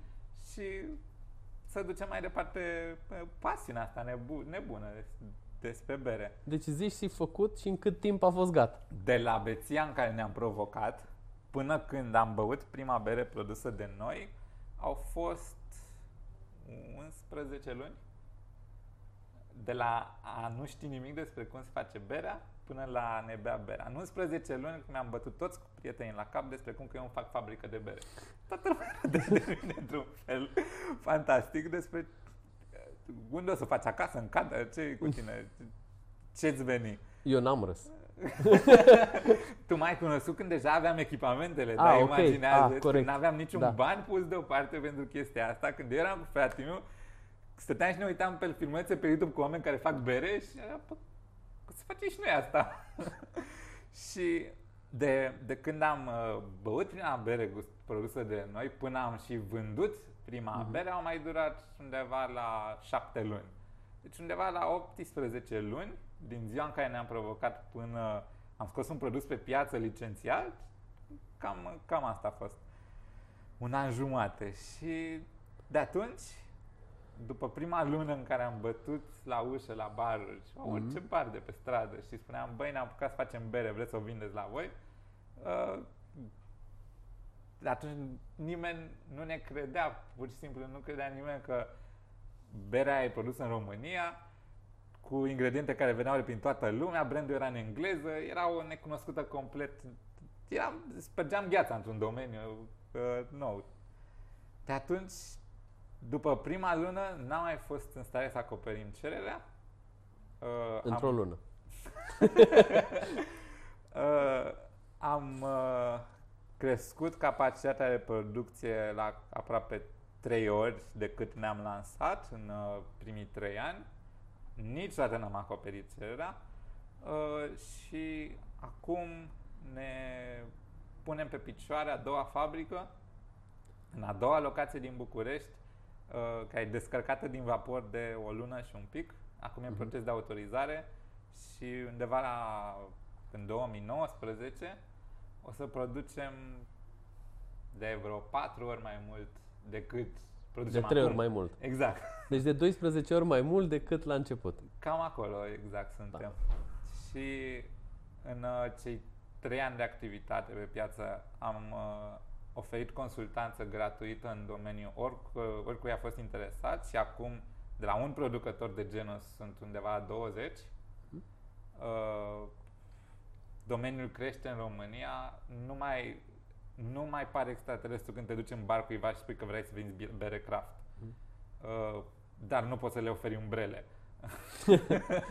da. Știi, uh, a fost o luptă de mentalitate cu mulți uh, patroni de local, să le spun, dar în momentul ăsta e un produs în căutare, în, ai unde să-l vinzi și domeniul crește, crește incredibil. Noi așa am ajuns să ne facem și bar uh, unde să ne vindem berile noastre plus alte zeci de beri de prin lume. Uh, ai opțiune în sfârșit unde să ieși în oraș în afară de două locații să bei bere și așa mai departe. E, în domeniu în crește și noi creștem o dată cu el. Și când am venit la, la tine acasă, mă rog, în vizită la Băneasa. fabrica de bere, ok, uh, am venit cu Bea și prima întrebare a fost cum se face berea? Știi că Bea a venit în fabrică, i-a stat explicat și de atunci Bea a înțeles cum se face berea. Povestește-ne un pic. E, e un produs foarte, un proces foarte simplu. Uh, dacă Ei- ești, Iei cerealele, nu se le dai la porc, le, mă rog, ok, dacă ești familiar cum faci o cafea, ok, uh, și anume că treci apă caldă prin niște boabe din care Ok. apa preia miros, aromă, gust Da. și așa mai departe. Este identic cu primul pas din producția de bere. Încălzești apă pe care o treci prin diverse grâne. Mhm. Grâne care în general la noi sunt malți de ors. Uh, apa trecând prin uh, malțul de ors care e și zdrobit, e măcinat, preia din, uh, din malțul de ors culoare, gust, aromă, Mhm. devine must de bere, devine un lichid dulceag, uh, plin de zaharuri și în funcție de rețetă, din nou reglezi procentajul de grâne din ce cereală vrei să fie și așa mai departe. Dar ca idee este o infuzie cu apă caldă în, Ok. în uh, niște cereale și obții mustul de bere. E atât de simplu să faci primul pas, uh, care, din nou, important este plin de zaharuri. Asta este important pentru ultimul pas din producție, dar uh, ajungem și acolo imediat. După ce ai uh, lichidul uh, dulceag, ok. toată lumea știe că berea e destul de amară. e, e în general uh, urmărit uh, în, uh, în toate stilurile de bere amăreala. Încep și introduci în mustul de bere hamei, Hamei. uh, care dă din nou amăreală, ceva uh, note în gust, în post-gust, uh, începe și devine mai bogat uh, amestecul uh, respectiv ca și, ca și experiență de gustare dar uh, în continuare nu are deloc alcool. Și ce ai de făcut pentru a obține alcool este să adaugi drojdie în uh, mustul de bere care începe și consumă toate zaharurile pe care apa le luase din cereale la început Mhm. și elimină dioxid de carbon și alcool. Deci îți dispare zahărul, Mhm. obții alcool și CO2, uh, care îți reglează și nivelul de aciditate din uh, bere în funcție de rețetă. Și cam ăsta este procesul. Treci apă prin grâne, bagi hamei pentru amăreală, bagi drojdie pentru alcool și obții bere. Păi da, eu am băut bere, dar are gust de ananas, gust de piersică. Toată se lumea întâmplă? zice, băi, ăștia bagă colorant, acum, sigur, ce, ceva nu... Ce se întâmplă este că uh, produc, uh, producția de hamei globală este fantastică ca și diversitate. Și dacă te apuci și iei 5 feluri de hamei din diverse regiuni geografice de pe glob, combinația lor uh, îți poate da niște arome fantastice Mhm. pe care le asociezi cu ceva comun din ce ai gustat tu, dar n-au nimic de a face cu ingredientul Am respectiv. înțeles. Mhm. Adică poți să scoți o notă florală citică din niște combinații de hameiuri, dar să nu aibă nimic de a face cu plămâia sau Plămâia. cu... ci pur și simplu cu parfumul florii respective. Este o, hameiul este o floare, o plantă foarte, foarte parfumată uh, pe care o, m, o comprimi în așa fel încât atunci când o bagi în bere ea și deschide foarte mult uh, aroma, gustul și tu te poți bucura de, de toate combinațiile respective. Uh, ca și idee, noi aducem hamei din, cred că, toate colțurile lumii. Deocamdată nimic din România, că nimeni nu face nimic de suf- o calitate suficient de ridicată la noi. Așa că trebuie să le aducem din Australia, Noua Zeelandă, din state, uh, și din Olanda luăm destul. Um, Adică eu am sesizat gustul. Odată este culoarea, e foarte interesant. Multe au culoare, zici că e lichior, știi? Exact. Noi Odată culoarea, este translucidă. cel am mai observat-o și a doua gustul care poate să fie fructat, floral, adică nu mai are gust de bere de aia de muncitor, de zilier, exact, știi? obții o experiență prin experiență. Mhm. consumarea paharului, nu-l bei că de, de sete sau de că te îmbeți. Îl bei pentru că actul în sine de a consuma produsul e plăcut, e interesant. Și asta era întrebarea următoare. Care e diferența între berea normală și berea craft? Berea Ți-am, uh, ex- artizanală. Ți-am explicat procesul de producție. Uh, ultima pe- parte din acel proces de producție, care este și uh, cel mai lung, este cea în care drojdia mănâncă zaharul. Zaharul. Fermentare sau fermentație, cum, cum vrei Da. să-i spui. Perioada asta poate să dureze 10 zile și mai mult în funcție de stilul de bere. Mhm. Uh, După asta urmează o maturare și apoi îmbuteliere. Tot procesul ajunge undeva la 20, poate și 30 de zile dacă este o bere foarte uh, mai, mai complicată, mai specială, cu mai multe ingrediente. Uh, Într-o fabrică industrială, procesul de ca, pe care l-am descris durează 48 de ore. Wow. Uh, lichidul acela nu vede ingrediente naturale prea des, se folosesc extracte foarte multe, drojdii care accelerează foarte mult procesul, care este și întrerupt mecanic uh, și separat prin filtrare, într-un proces de la, de, de la o bere artizanală, filtrarea e naturală. Uh, Drojdea pe decantează. măsură ce se mulțește, ea se, se îngreunează și Mhm. ajunge să se depună pe fasul fundului și n-ai nevoie de filtrare mecanică. Pur și simplu dai drumul la robinet până ajungi la bere și ai scăpat de drojdie. Proces, produsul nostru este nepasteurizat, neconservat în niciun fel, toate ingredientele sunt proaspete și naturale uh, și asta se reflectă și în durata de viață a produsului. Toate sticlele sau uh, dispozitiv, astea, lucrurile în care băgăm berea, în Mhm. general, sunt uh, din culori prin care nu trec razele soarelui, care sunt cea mai mare problemă a berii, o face să strice cel mai ușor.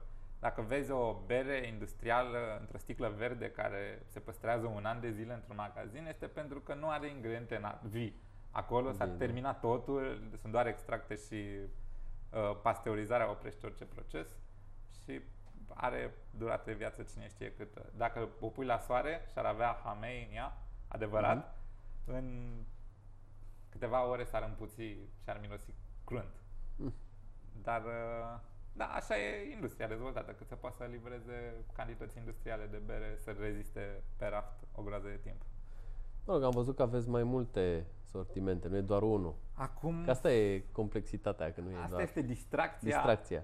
business-ului. Faptul că Mm. poți face ce vrei, cum vrei, rețetele îți sunt proprii, Mhm. Noi uh, le și publicăm ca și ideea, adică nu păstrăm niciun secret. Am avut mii de oameni în fabrică.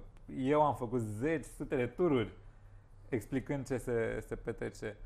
Uh, e... E ca la Tesla. Luați-mă și faceți și voi dacă exact. puteți. Adică, da, Da. este un business incredibil pentru că susține foarte mult uh, dezvoltarea regională. Ai, e un proces uh, intensiv ca și lucru manual și uh, ai angajați uh, destui. E interesant în, uh, în direcția asta microeconomic și macroeconomic ca, ca fenomen. Păi așteptăm uh, cifra de afaceri de un milion de euro sau mai avem mult? Este uh, pentru că spui asta, noi uh, Ca o provocare, zic. Pentru că a fost și este de fapt încă o pasiune acest business, eu nu vreau să-mi uh, confund viața cu conducerea afacerii. Adică nu vreau să devină ce fac eu și să mă ocup cu asta. Și Sigur, dar la un moment dat o să ajungă în mod natural acolo.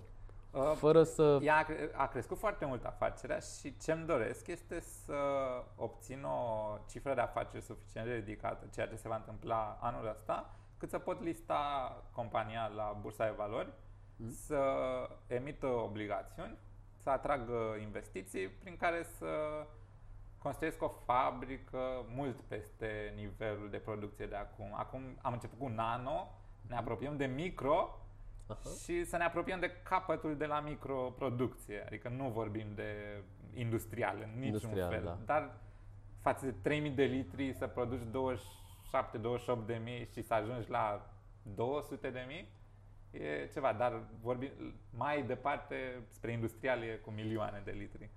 Cam astea sunt planurile pentru afacere. N-aș vrea să devin managerul ei și să fiu uh, complet implicat în asta. Aș vrea să rămân acționar, să conduc compania bazată pe principii super sănătoase de macroeconomie, fără nicio mm, intervenție, să spun, ci pur și simplu să urmăresc uh, dezvoltarea în toate direcții, să am oameni bine plătiți. Foarte, asta este cea mai uh, dificilă parte. Să-ți externalizezi foarte mult din uh, datoriile tale, să ai încredere în alți oameni, să îi lași să facă Știi că de 5 ani te pistonezi.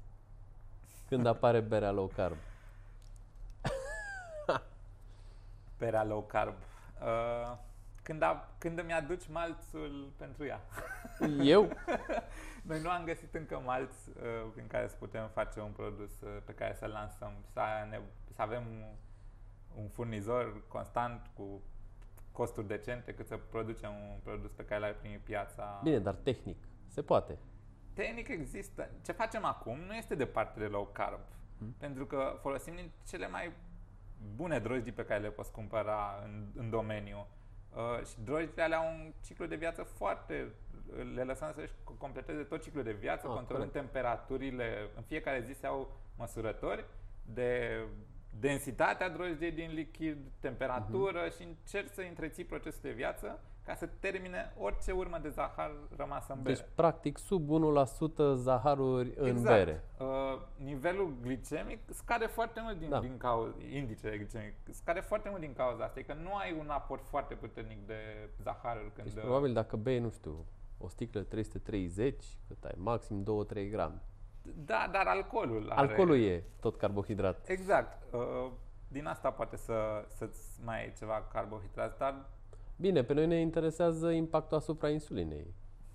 exact. E, Și atunci alcoolul fiind convertit integral în grăsime... nu ai, uh, adică nu, nu nu ai. bei bere și te ia foamea sau cum. Exact. Dar există și alcool plin de, adică gândește că tu poți face în 20 de zile un proces care faci într-o noapte, în, în Da. mod industrial. E clar că o să-ți rămână în bere o groază de compuși care n-au ce să caute acolo de, de niciun fel, dar sunt vânduți că merge și așa. Am terminat cu berea și cu low carb, Da. ok? Și cu zona de poker, care e foarte interesantă. Și uh, știu că îmi povesteai că faci, ziceai, de yoga. Da. Zim de yoga un pic. Yoga este... Pentru că nu... Mie mi se pare, adică e un concept ast- abstract pentru mine și pentru mulți. Mi-ar fi mie imposibil să, să o dau o definiție cât să îți explic ce fac eu cu chestia asta, pentru că tocmai despre asta este yoga, este despre uh, o disciplină pe care o practici tu cu tine.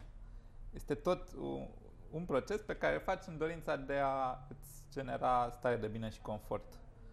Uh, este a, așa cum înveți să mănânci, să spunem că învățând să mănânci, înveți cum îți funcționează stomacul sau digestia, așa înveți să-ți miști corpul și înveți să îți îmbunătățești corpul și să uh, îți întărești diverse părți din anatomia ta care te ajută fantastic în activitățile tale de zi cu zi.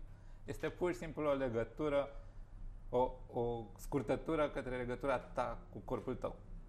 De, a, despre asta e yoga pentru mine, să spun. Eu o văd ca un fel de acel ceva care lipsește din rutina mea săptămânală. Ca un fel de aș vrea să am niște stretching, pentru că mi se pare că sunt atât de anchilozat după... Poți obține de la yoga foarte multe lucruri, nu doar uh, stretching. De acolo aș pleca. Dar Acela ar fi punctul meu de dacă- plecare. Dacă o vedem așa super comercial, despre Da. asta este, despre a te destinde. Mhm. Ce urmărești de la o clasă de yoga este să pleci mai relaxat decât ai, uh, ai fost acolo. Dar pe lângă conceptul ăsta, yoga este o mie de alte lucruri și poți ajunge la diverse praguri de nivelul de conștiință prin disciplina respectivă. Și Bine. asta este ce fac maestri în domeniu. Mhm. Dar cei care o practică m, casual sunt cei care obțin din asta relaxare.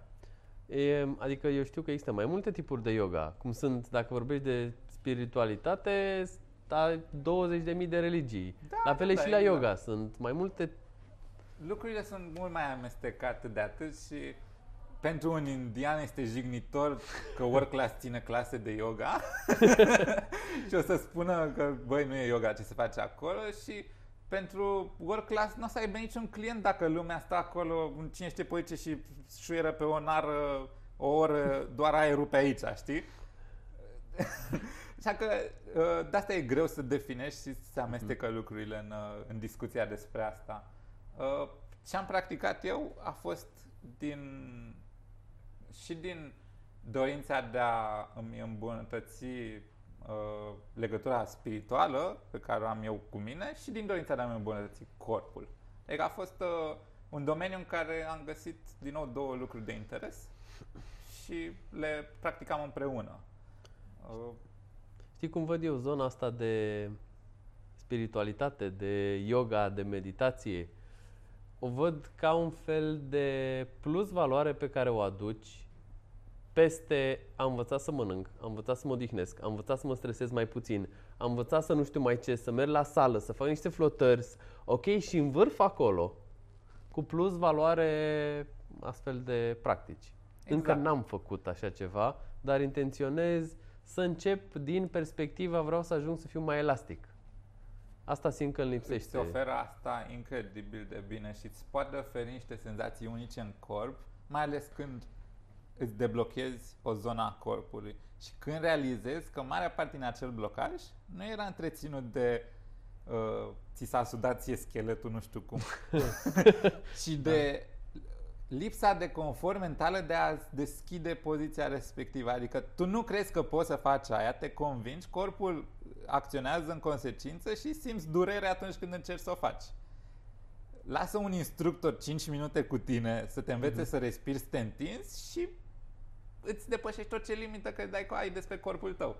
E, e fantastic, știi? E, practicând asta, ajungi mult mai repede la o stare în care stai drept în picioare și nu simți o, un disco- o bucată de disconfort Wow. sau de încordare în corp și te simți de parcă plutești când mergi. Știi, pentru cineva care are hernie de disc și 5 operații la genunchi, asta exact. pare... Să te ridici de pe o salteluță de pe pe jos și să simți că zbori, că ai stat nu știu cum și nu știu cum și ai respirat și ai făcut. De asta este atât de greu să, să in, introduci chestia asta într-un context în care da, asta se întâmplă acolo, dar poți face la yoga și rezistență fizică. Ai niște poziții în care nu poți să stai fără șase ani de antrenament. Am, Dacă am nu- fost odată la o clasă și tremuram după 10 minute. A, asta exact. Exact. spun, dacă noi ne apucăm astăzi să studiem yoga, nu o să ne ia și șase ani să ajungem între anumite poziții. A, dar nu vreau să fiu maestru. Eu aș vrea doar să muncesc foarte puțin și să obțin foarte mult. Se poate asta, dar dacă nu ți întreții munca respectivă, prin minte, prin procesele minții, vei ajunge înapoi la aceleași blocaje. La, păi, dar e la fel ca la alimentație. Dacă Exact. aduci înapoi aceleași mizerii, vei ajunge din situația în care ai plecat. Exact. Întrebarea e cum faci să începi și cum faci să persisti suficient ca să vezi niște beneficii și să zici ok, să faci o analiză cost-beneficiu, zici, bă, merită asta 10 minute odată la 3 zile pentru... Încep cu... Te, te poți gândi că este un timp pe care ți-l acorzi ție corpului tău, un timp de relaxare, uh, a- la- așa cum iei o decizie să mănânci curat, este o decizie, poate să te coste 10 minute în plus să Mhm. faci selecția de alimente sau cine știe cum. La fel, poți spune că îmi ofer 10 minute dintr-o zi, jumătate de oră maxim, să spunem, dintr-o zi în care respir puțin conștient și mă concentrez pe ce simte corpul meu mai mult decât pe discursul meu mental. Și Dar știi că nu e despre doar acele 10 minute, este despre acel mindset, despre cum faci să stabilești că mâine la ora 12 sau ora 10 ai alea 10 minute în care asta este, adică mie mi se pare, asta mi se pare bătălia adevărată că eu am acele 10 minute de genoflexiuni pe care le fac în fiecare săptămână de când l-am cunoscut pe Florin din 2013. Sunt 5 ani de zile. Sunt 10 minute o dată pe săptămână, nimica toată. Nu poți să zici, n-am avut 10 minute să fac. Problema e nu că n-ai avut. Problema este cum faci să le faci, să ajungi mental la acel mindset în care să faci lucrul respectiv. Asta E- mi se pare lucru cel mai greu de realizat. Că să vorba- faci 10 minute de genuflexiuni e o... să faci 10 minute de stretching. Corect, probabil că e un lucru simplu, nu e rocket science. Banal, E clar. banal. Dar cum ajungi să te așezi pe salteluță sau pe jos să zici acum? Și nu acum, și săptămâna viitoare, și peste două, și peste șapte, și peste nouă. Despre E sustenabil... Disciplină. Disciplină. Este strict ce spui tu, vine din autodisciplină și este Păi- ceva ce înveți singur și nu te învață nimeni. Este chestia aia care se cheamă că nu înveți până nu faci și tu. Îți spune cineva, bă, lucrurile e așa. Cum e ca la baia cu gheață. Exact. Putem să povestim 5 ore despre cum a fost azi dimineață când ai făcut baie cu gheață, am făcut și eu baie cu gheață. Putem să povestim în continuu. Până nu intri în apă cu gheață, n-ai cum să înțelegi. Exact, adică fiecare se convinge diferit, asta este ideea. Ce spun eu că ar funcționa pentru mine nu este în vreun fel universal valabil. Nu pot fi atât de obiectiv cât să descriu un proces ușor urm- de urmărit pentru oricine. Clar, voi fi subiectiv în felul în care mă conving eu pe mine și asta s-ar putea să nu te convingă și pe tine. Um, Da, da, eu deja mă gândesc de un an și ceva că aș vrea să fac asta. Încă n-am făcut primul pas. E la fel cum fac cei care ne urmăresc pe pagină. Domne, vă urmărim de 2 ani, dar n-am venit încă, știi? Ți-ai, uite, gândește așa, ți-ai rotit vreodată umărul și te-a trosnit? Da. nu. Ok, ai vrea să uiți că există trozneală în număr? E o Sigur. motivație suficient de Nu. puternică. nu, nu, nu mă inter- Nu, dar de exemplu am o durere care a apărut de la sală. Și cum zice, domne, nu te du la sală că poți să te accidentezi. Chiar așa e. absolut. Am aici o durere deja de... Uh, am durerea de spate, nu pot să duc piciorul până la acolo, nu pot să mă aplec suficient. Am suficiente motive pentru care aș vrea să fac asta. Și de-abia aștept să fac asta. De-abia aștept să încep. Un uh, cadru organizat s-ar putea să te ajute mai de mult decât să o faci tu singur acasă. Păi nu, am nevoie de cineva. Nu o să stau eu să apuc să, să citesc despre yoga de mâine. E interesant că la multe din stările pe care le, în care ajungi prin exercițiu fizic la Mhm. yoga, poți să ajungi și doar prin, respira- prin exerciții de respirație și uh, lucru mental. Adică atunci când îți pui sângele în mișcare în corp și începi să te miști și respiri mai mult în anumite poziții, începi să te simți bine și te... Ai o Da, dar am capacitate- nevoie de cineva care a făcut asta o perioadă lungă de timp, care să-mi dea, cum să zic, ca un fel de procedură. Vrei Gândește- să-ți arăt o poziție în care nu poți să stai? Dar sunt multe în care nu pot să Ca stau. să te liniștești? Să vezi ce poți obține? Da, da, pot să stau în cap, pot să stau în mâini, Perfect. oh, which is amazing, right? Da, da, da. E, e perfect asta. Poți să faci o groază de posturi inversate, se cheamă, din yoga. Bine, asta e Cu pentru ajutorul show-off. chestia. Pe Da, mine da, acum da. nu mă interesează show-off, vreau să fiu cât mai funcțional posibil și cât mai elastic posibil azi, pentru că dacă sunt elastic azi și mențin rutina respectivă, ră- sunt elastic și peste un an, și peste 3, și peste 10. Pe mine mă Absolut. interesează să rămân funcțional și sănătos o perioadă cât mai lungă de timp, cu doi copii. După, să spunem, un an de practicat yoga, am spus un an destul de aleatoriu pentru că nu prea știu să zic atâtea adică ore. o dată pe săptămână o oră. O dată pe săptămână, Super. două ore. Un pic mai mult. Ok. Adică să fie un pic mai mult, adică să, să ai timp să intri mai adânc decât stretching. Să ai timp să intri și în cum se simte corpul meu, ce zice mintea mea, m-am relaxat, m-am... După o perioadă în care accesezi stările astea destul de ușor, ce devine yoga pentru tine este strict ceva foarte personal, ceva ce poți practica tu singur în liniște, fără uh, nevoie de instructor sau de ghidaj. Te poți așeza ori să stai în picioare, ori liniștit întins pe o podea și respirând să-ți simți contracțiile din corp. Și tot respirând să ți le deblochezi, ori prin stretching, ori mental. Este în asta se rezumă mai departe. Așa îți menții elasticitatea și focusul și uh, claritatea mentală, cum să spun. Prin intra accesarea stării respective pe, la, la care ajungi prin multă repetiție de Mi-ar- exercițiu fizic și mental. Mi-ar plăcea să fac asta. Și atunci devii practicant de yoga aproape de stilul indian mai mult decât cel de la work class. Da. Și devine legătura ta cu tine și o disciplină fizică pe care o practici pentru starea ta de bine. Da, pe- mi-aș dori să, să avem în programul Body Engineering și un astfel de, să zicem, program de stretching. Să înceapă, cum să zic, să înceapă așa artificial sau, știi, Da, da, da. la suprafață, știi, ca un program de stretching, Exact. dar să poată să se ducă mai profund pentru cei care... În Adică- general, sunt, uh, clasele sunt structurate în funcție de necesitățile clienților și poți face cu oameni dornici doar de stretching, stretching și atât. Mhm. Poți face clase în care în cele două ore, de exemplu, o oră și 40 de minute faci exerciții de respirație și 10 minute stai în posturi. Dar alea 10 minute din posturi sunt mai intense decât îți poți imagina vreodată că poți ajunge din stretching-uri obișnuite. Adică lucrurile sunt foarte largi ca și posibilități.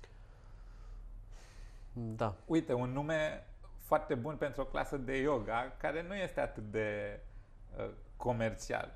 Tickets to the Stars. Ticket.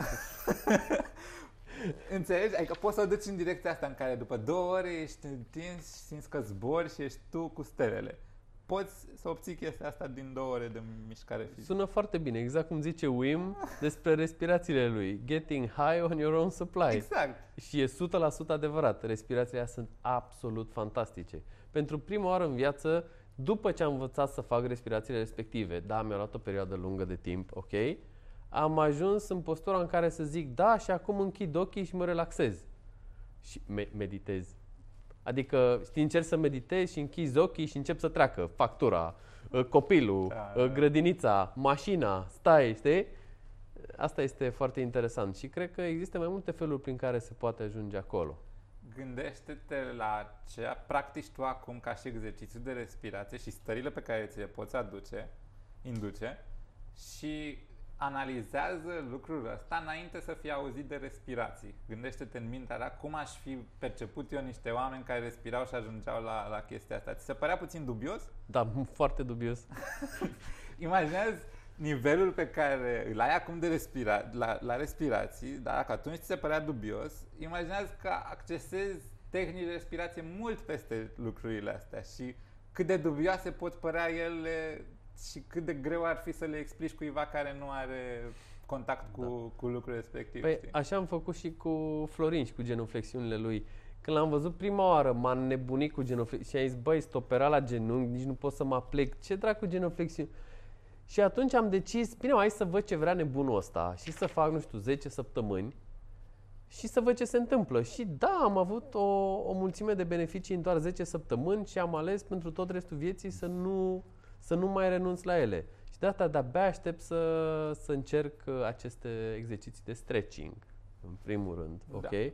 Ca să văd cum pot să mă îmbunătățesc pe mine, ca să putem să trimitem mai departe către membrii ceva care să aducă valoare. Acum avem alimentație, avem somn, avem vitamina D, avem metoda lui Wim Hof cu băile cu gheață, dușuri rece alternative.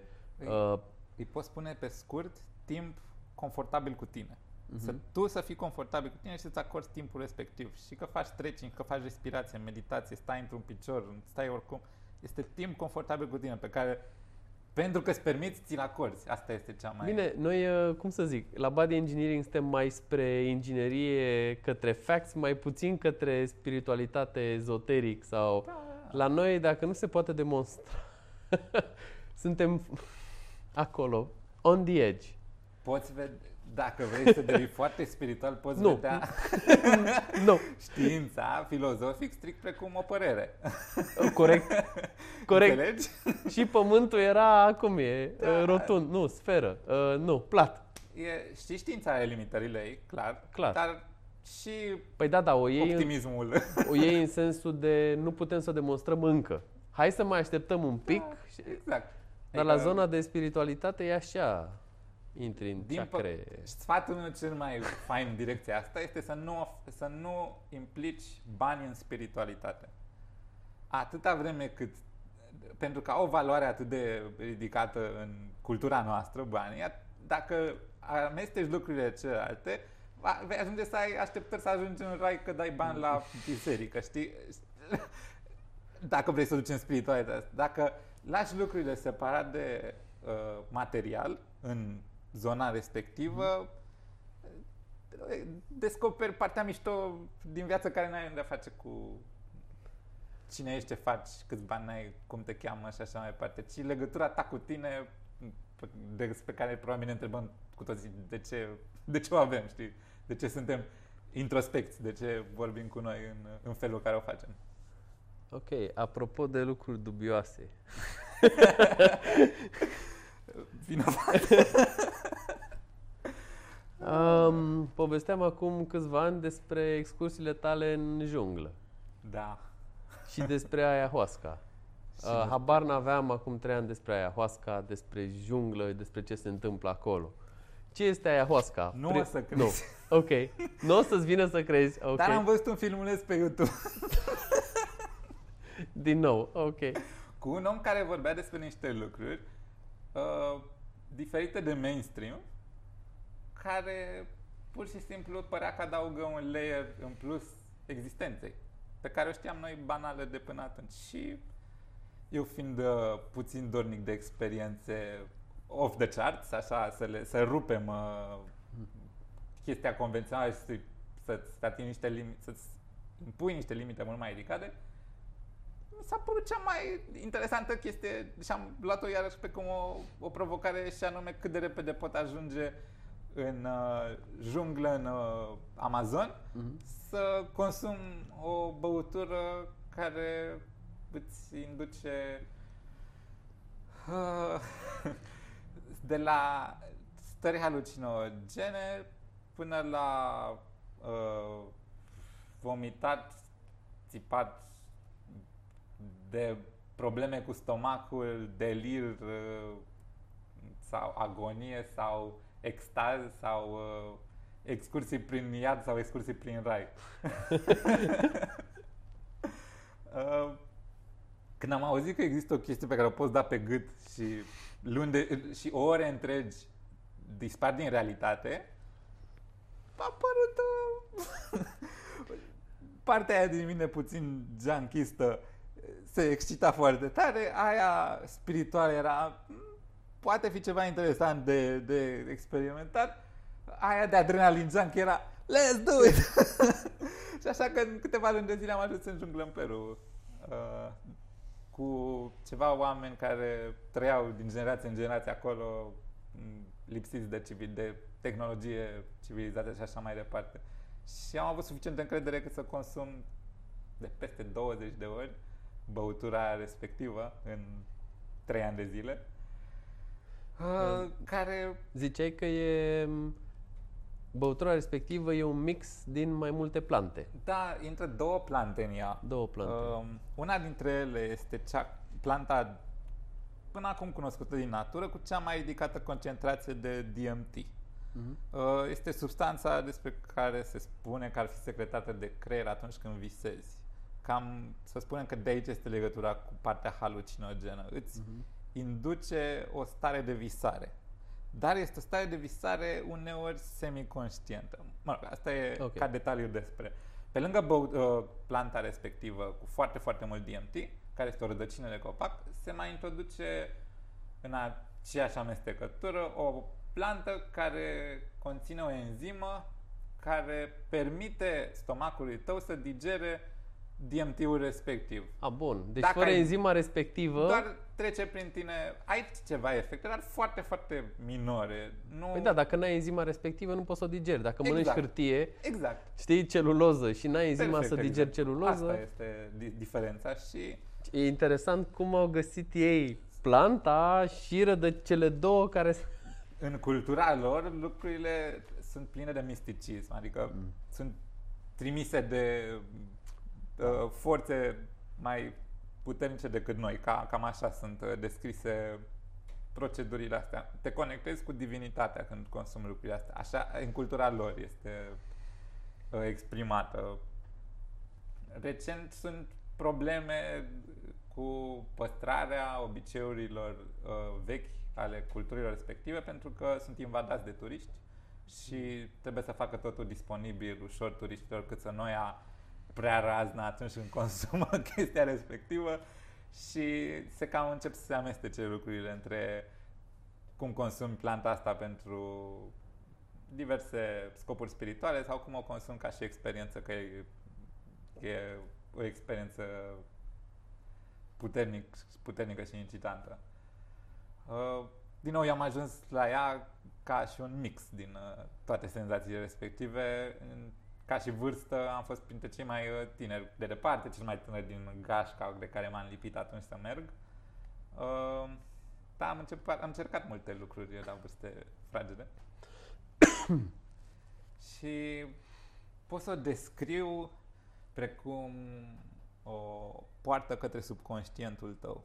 Cam, cam asta mi este cea mai uh, bună descriere și comun valabil, așa cât să, să pot face sens de ce am trăit eu, să explic celor din jur. Mie mi s-a părut, uh, adică din ce am mai, uh, uh, din ce am mai studiat, că scoți niște filtre pe care le ai în fața ta. Scoți Poți vedea niște raționale. lucruri din perspective unice, uh-huh. care nu știai că există. Se amestecă foarte tare lucrurile despre ce se întâmplă atunci, dar în general ți se recomandă să, să uh, intri într-o experiență cu ayahuasca cu o intenție. În sensul de îmi doresc să orice dorință de auto, de îmbunătățire, de, de cunoaștere de sine, de lucruri de genul. Deci, practic, tu te-ai dus în junglă, ai găsit un resort care asta face. Da. Ok? Cu niște preoți șamani. Da. Acolo ai băut băutura respectivă ai stat o săptămână și ai făcut mai multe ceremonii, după care da. ai revenit la 3 luni, la 5 luni de, de Am fost, ai fost uh, și după aia ai revenit. Asta înseamnă că în, ori ți-a plăcut, ori au fost niște beneficii. În uh, 30 de luni mi-am petrecut 3 în junglă. Cam asta mi-a fost uh, okay. uh, în uh, mai multe, în 4 excursii în Peru. Uh, ce m-a atras pe mine a fost uh, sentimentele unice pe care le-am avut cu, cu băutura respectivă. Totuși, locul în care am mers eu oferea șansa să explorez mult mai multe plante decât doar uh, ayahuasca. Și am uh, avut șansa să lucrez cu cactus foarte interesanți, cu care conțin foarte multă mescalină, Uh, cu plante de tutun sălbatic, cu diete de toate felurile. Am avut șansa să integrez mai multe, să, să experimentez mai uh-huh. multe din practicile vechi din acea cultură și să le folosesc pentru a mă dezvolta pe mine într-un fel funcțional în uh, viața noastră, în societatea noastră. Și sunt experiențe despre care nu pot să fac sens despre ele, dar uh, sunt și lucruri... Uh, ce e foarte interesant e că lumea are senzații comune pe chestia asta, care vin de nicăieri, de, de foarte multă compasiune și unitate cu tot ce este în jurul tău. Încep să îți pierzi din identitatea aia super puternică să fii agățat de cum ești tu, să te confunzi mai mult cu ce este în, uh, în jurul tău, să devii parte mai implicată în experiență decât în discursul tău mental te, te exteriorizezi cumva. Dar, din nou, procesele sunt foarte individuale la fiecare persoană. Sunt oameni care au reușit să-și vindece niște boli crunte cu ședințe repetate din uh, chestia asta. Dacă te gândești cumva la o boală precum o, o chestie mentală, cumva, adică îți întreții boala mental gândindu-te constant că e ceva neregulă sau așa. Bine, dacă ești în stres cronic, exact. atunci... Atunci când se... poți să bei o, o cupă din chestia asta și să conștientizezi baza fiecarei emoții din ceva ce te supără. Baza, gen, vorbim de amintiri de când erai infant sau de lucruri care nu știai că ți există în, în minte și le poți accesa. E, e gri zona referitoare la ce se întâmplă, este studiat în dragi. Uh, există, au început să existe și biserici care fac ceremonii cu chestia asta și să fie recunoscute de stat. Uh, în Brazilia, în, Stu, în SUA. Păi cum facem? ar fi, ar fi foarte frumos. Uh, vezi, în general, oamenii care o consumă, vezi o schimbare către uh, care cuvânt, te simți mult mai mm, îți omori ego-ul puțin. Mm. Îți omori identitatea. Trebuie să fii și pregătit să o abandonezi, pentru că poți merge și acolo să petreci ore în șir în agonie, pentru că te lupți cu o chestie din tine care ți-e frică să-i dai drumul, de exemplu, o relație veche sau un gând despre tine că ai fi în vreun fel sau ți-a spus cineva nu știu ce și de exemplu spune un profesor că nu știi să cânti când ești mic, se poate să, să-ți afecteze dezvoltarea multă vreme în sensul în care sau... Să, tu, tu să ai impresia că e ceva neregulă cu tine, că nu știi să, că ți-a luat profesorii. Mă rog, cum sunt programările pe care le primești acasă despre asta și la vorbesc, școală. Despre faptul că intri în niște lucruri care ele se întâmplă în tine, doar că tu nu ești inconștient de ele. Mie mi-a luat o perioadă lungă de timp să conștientizez anumite lucruri pe care le credeam despre mine, care erau programate de când eram mic copil. Tu trebuie să ajungi Poate acolo, tu trebuie să faci aia. la un moment dat, știi? La un moment dat, dar la un moment dat devin limitative. Adică tot adaptări sunt. Dar tot adaptări, atunci da. când te confunzi cu ele, începi și ți impui o groază de limitări singur din cauza că crezi ceva despre tine. Adică devii mult mai inflexibil. Și o groază din experiențele care ți induc stări complet diferite de cotidian, îți oferă o șansa către ceva, să ieși din limitele alea autoimpuse. După ce mi-ai povestit tu, am, uh, am mai citit prin diverse biografii. Sunt oameni care au fost în junglă de mai multe ori, au devenit mai flexibili, cum zici tu, și datorită acestei flexibilități au reușit să facă mai multe lucruri, să realizeze, să se realizeze mai bine, să înceapă proiecte noi. Poate fi și o armă cu două tăișuri în uh, direcția asta. Te poți duce acolo gândindu-te că ți se va schimba viața. Și este nasol, ziceam de partea turistică a chestia asta, este nasol când oamenii îți vând lucrul ăsta. Mm. Îți, spun, îți spun, băi, dacă vii cu mine și stăm o săptămână împreună, eu te fac un alt om. Dar nu este despre asta, pentru mine cel puțin și felul în care o, o văd eu. Nu este despre a-ți schimba viața radical peste noapte. Dar dacă ți se vinde asta foarte tare, tu s-ar putea să cauți nevoia în tine să schimbi totul mm-hmm. pentru că ai căpătat o perspectivă nouă și atunci se poate să ai reacții de genul îmi dau demisia, mă despart de iubita mea, îmi schimb nu știu ce apartamentul, mă mut la țară pe câmp, tocmai din dorința de a-ți confirma, uh, de a-ți împlini fantezia că trebuie să se schimbe ceva când faci chestia respectivă. Dar, de fapt, este doar poartă mică către o perspectivă diferită. Și din chestia aia poți trage o mie de învățături, știi? E, dar e personal cumva pentru, pentru toată lumea. Um, ok, te-ai dus acolo și vine un șaman și îți dă băutura respectivă și ai băut-o. Ce se întâmplă după se numește trip. Trip. Ai exact. un fel exact. de călătorie. Exact. Uh, poți să ne povestești o călătorie care ți-a plăcut sau nu știu, care ți-a, te-a surprins sau adică wow. dacă ar vrea cineva să facă o astfel de nu știu. Bun. în general, eu am avut din nou peste 20 de experiențe. Uh, n-au existat două serii asemănătoare sau zile, am făcut mm-hmm. asta și ziua. uh, și lucrurile în care am intrat sau pe care le-am explorat au putut să fie, de exemplu, un trip de undeva la două ore, care pentru mine se simțea ori o veșnicie, ori o secundă, nu știu cum să descriu chestia asta, dar pe ceas scursându-se două, scursându-se două ore, de atât de multă plăcere și bucurie încât plângi rugându-te să se oprească că e prea bine. wow! Gen, atât de multă recunoștință că ești viu încât aproape că te droghezi cu sentimentul până mor de bine. Ce... Mamă, sunt atât de...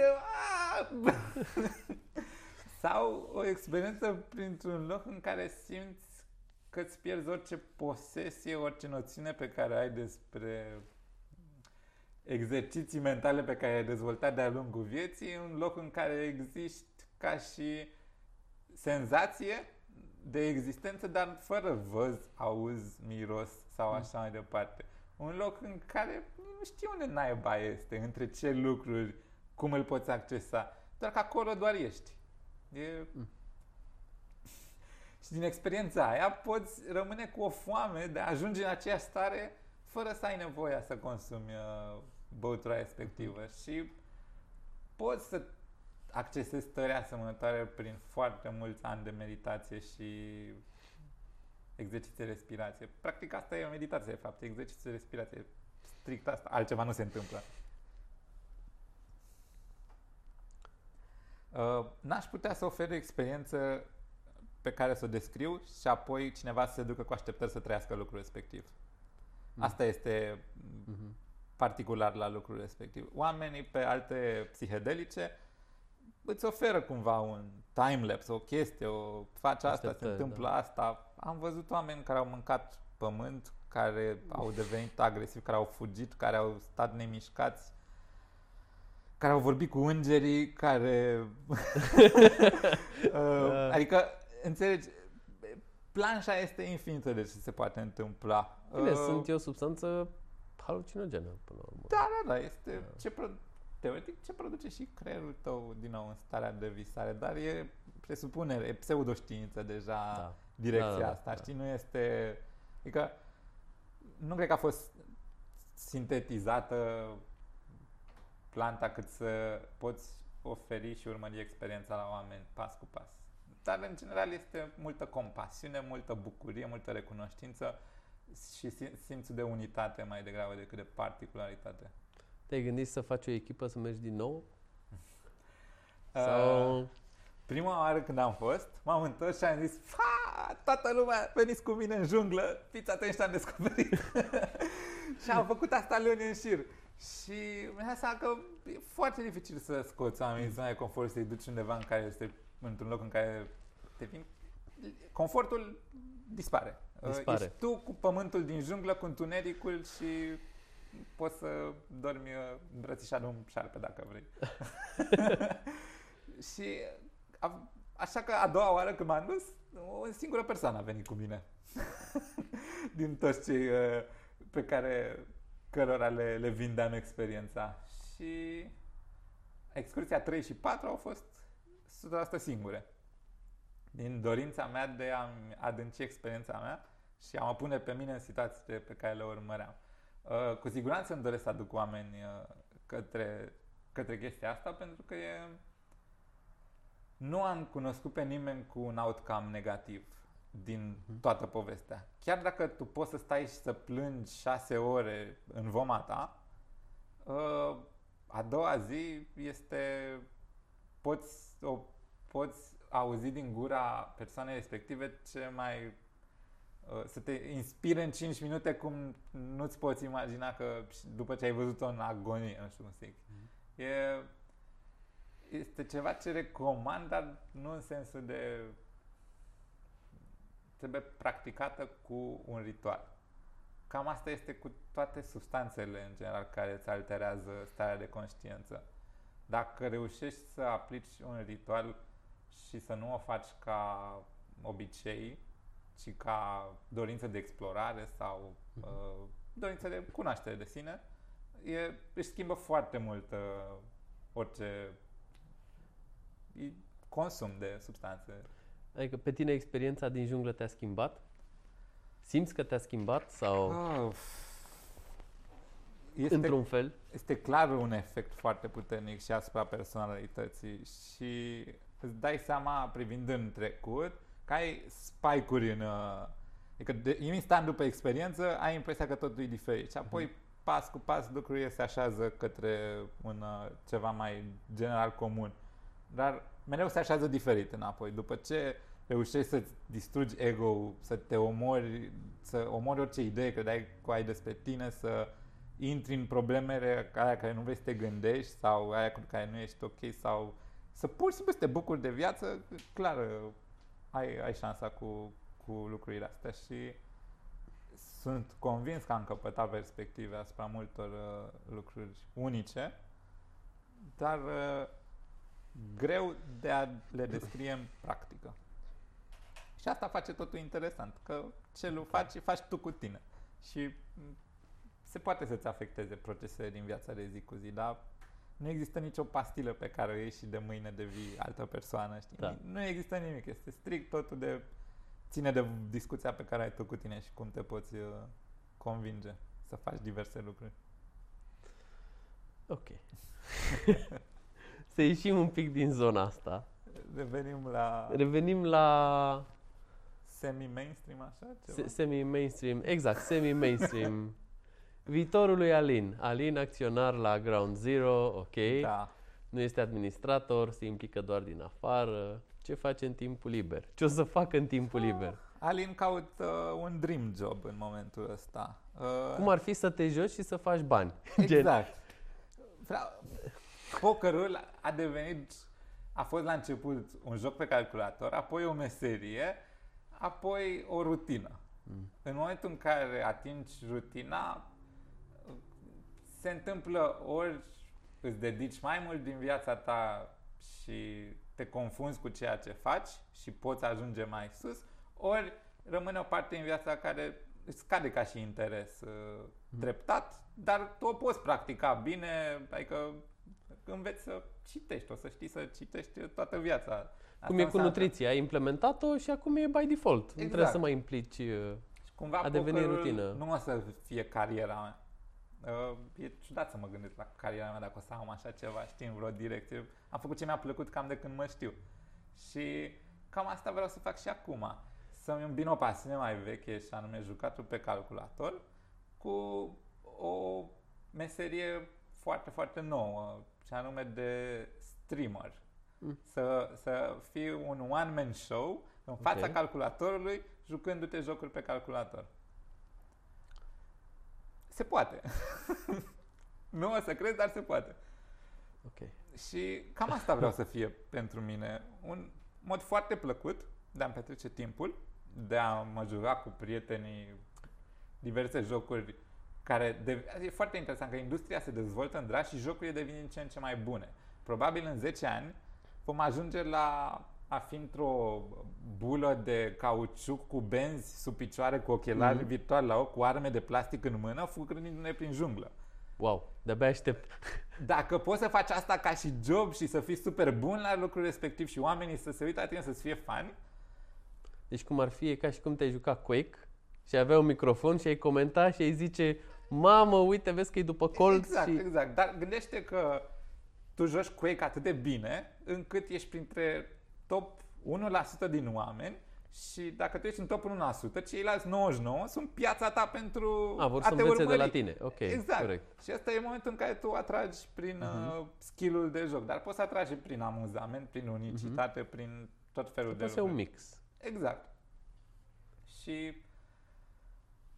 cam a- asta aș vrea să, să încerc să fac mai departe. Există, ziceai că există o platformă online pe care deja se desfășoară astfel de... Da, de vreo 5 ani deja există uh, oameni care se întrețin din asta și au făcut și carieră. În momentul, res- acum, în, când este în maximul, uh, să zic, al platformei respective, top 10 streameri fac peste un milion de dolari pe an lejer. Bine, și la YouTube, top 10 produc sute de Exact. milioane, dar Acum 10 ani nu exista domeniu, nu exista, băi mă, ai 10, ai cât are YouTube, habar n-am, dar să zicem acum 10 ani, nu, nu auzeai doi oameni la școala de comunicare, băi, eu îmi lansez canal de YouTube după ce termin de aici. Toți căutau joburi și așa mai departe. Acum ai șansa să-ți creezi o personalitate online pe care... extrem de simplu. Exact, și să ai audiență. Adică Nu- noi am, noi am organizat aici un setup cu două camere, două lumini și asta a fost tot. Lucru Exact. care nu era posibil acum 10 ani, nici măcar 5. Exact, și faptul că e nou, în, în România ajunge mai greu. Mai târziu, da. Ceea ce înseamnă că piața este complet nesaturată și uh, poate fi atractiv și ca bani și ca plăcere, pur și simplu, a face ceva ce-ți place. Deci, practic, tu vei fi plătit din cei care se... Cum ar fi... Hai să dăm 3 dolari pe lună. Să-l urmărim pe Alin atunci când se joacă. Exact, dacă Alin primește 3 dolari de la tine, el își cumpără primul jocul nou care apare și are cel mai bun calculator să-l joace pentru tine, pe, pentru sprijinul cumva care îl oferi în, în schimbul chestia asta. Adică este free entertainment, doar că uh-huh. susținerea este opțională. Și atunci când uh, ajungi să te implici în canalul unui streamer, să-l vezi cum crește și se dezvoltă, simți că faci parte din el și simți că faci parte din succesul persoanei respective și lucrurile gen, ești acasă la calculator și ai interacțiuni foarte emotive în fața calculatorului. Asta este interesant. Mm. Asta este un domeniu greu de înțeles. Cum adică te distrezi sau cum adică faci asta?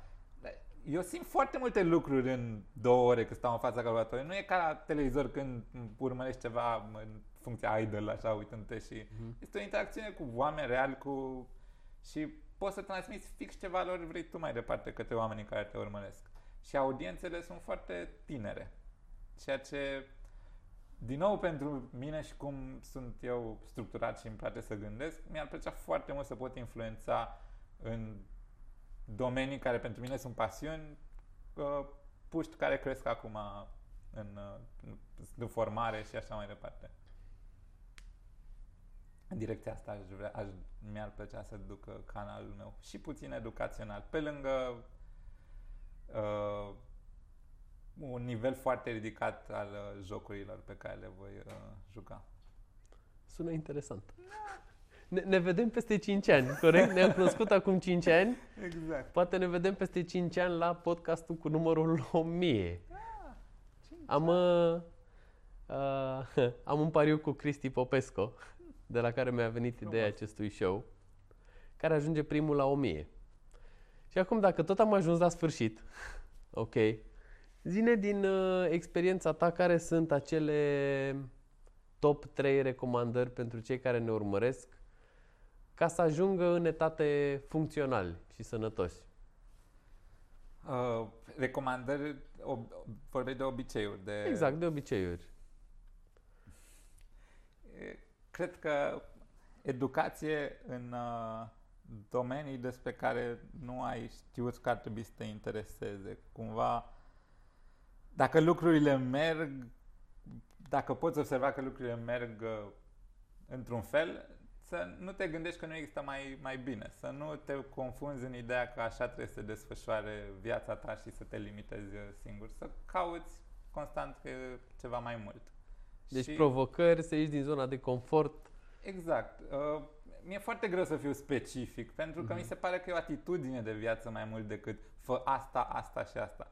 Este, ați dori tu mai mult de la tine și ai resurse în momentul ăsta, există informație absolut peste tot. Dacă ești interesat de lucruri care nu au de face cu bunăstarea ta, cu longevitatea ta, cu sănătatea ta, nu nu, orice aș spune nu te-ar atrage. Mm. Știi? Dacă totuși astea sunt pasiunile tale, sunt atât de multe lucruri în care te poți uh, documenta și poți, poți, poți petrece restul vieții de acum accesând informații despre cum să ai grijă de tine și să ai o viață mai, mai bună.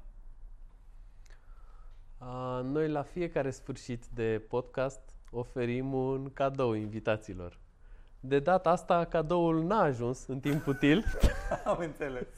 Așa că o să vă oferim o masă romantică pentru tine și iubita ta, ok, la gusteria, unde o să puteți să mâncați două ciolane mulțumesc mult! Și uh, ne vedem uh, peste 5 ani. Mă rog, mai devreme sper. Ne mai vedem între timp, dar în discuția asta o Exact, în discuția asta o reluăm peste 5 ani. Sigur. Alin, îți mulțumesc. Și eu mulțumesc um, pentru invitație. De-abia aștept să ne revedem. De asemenea.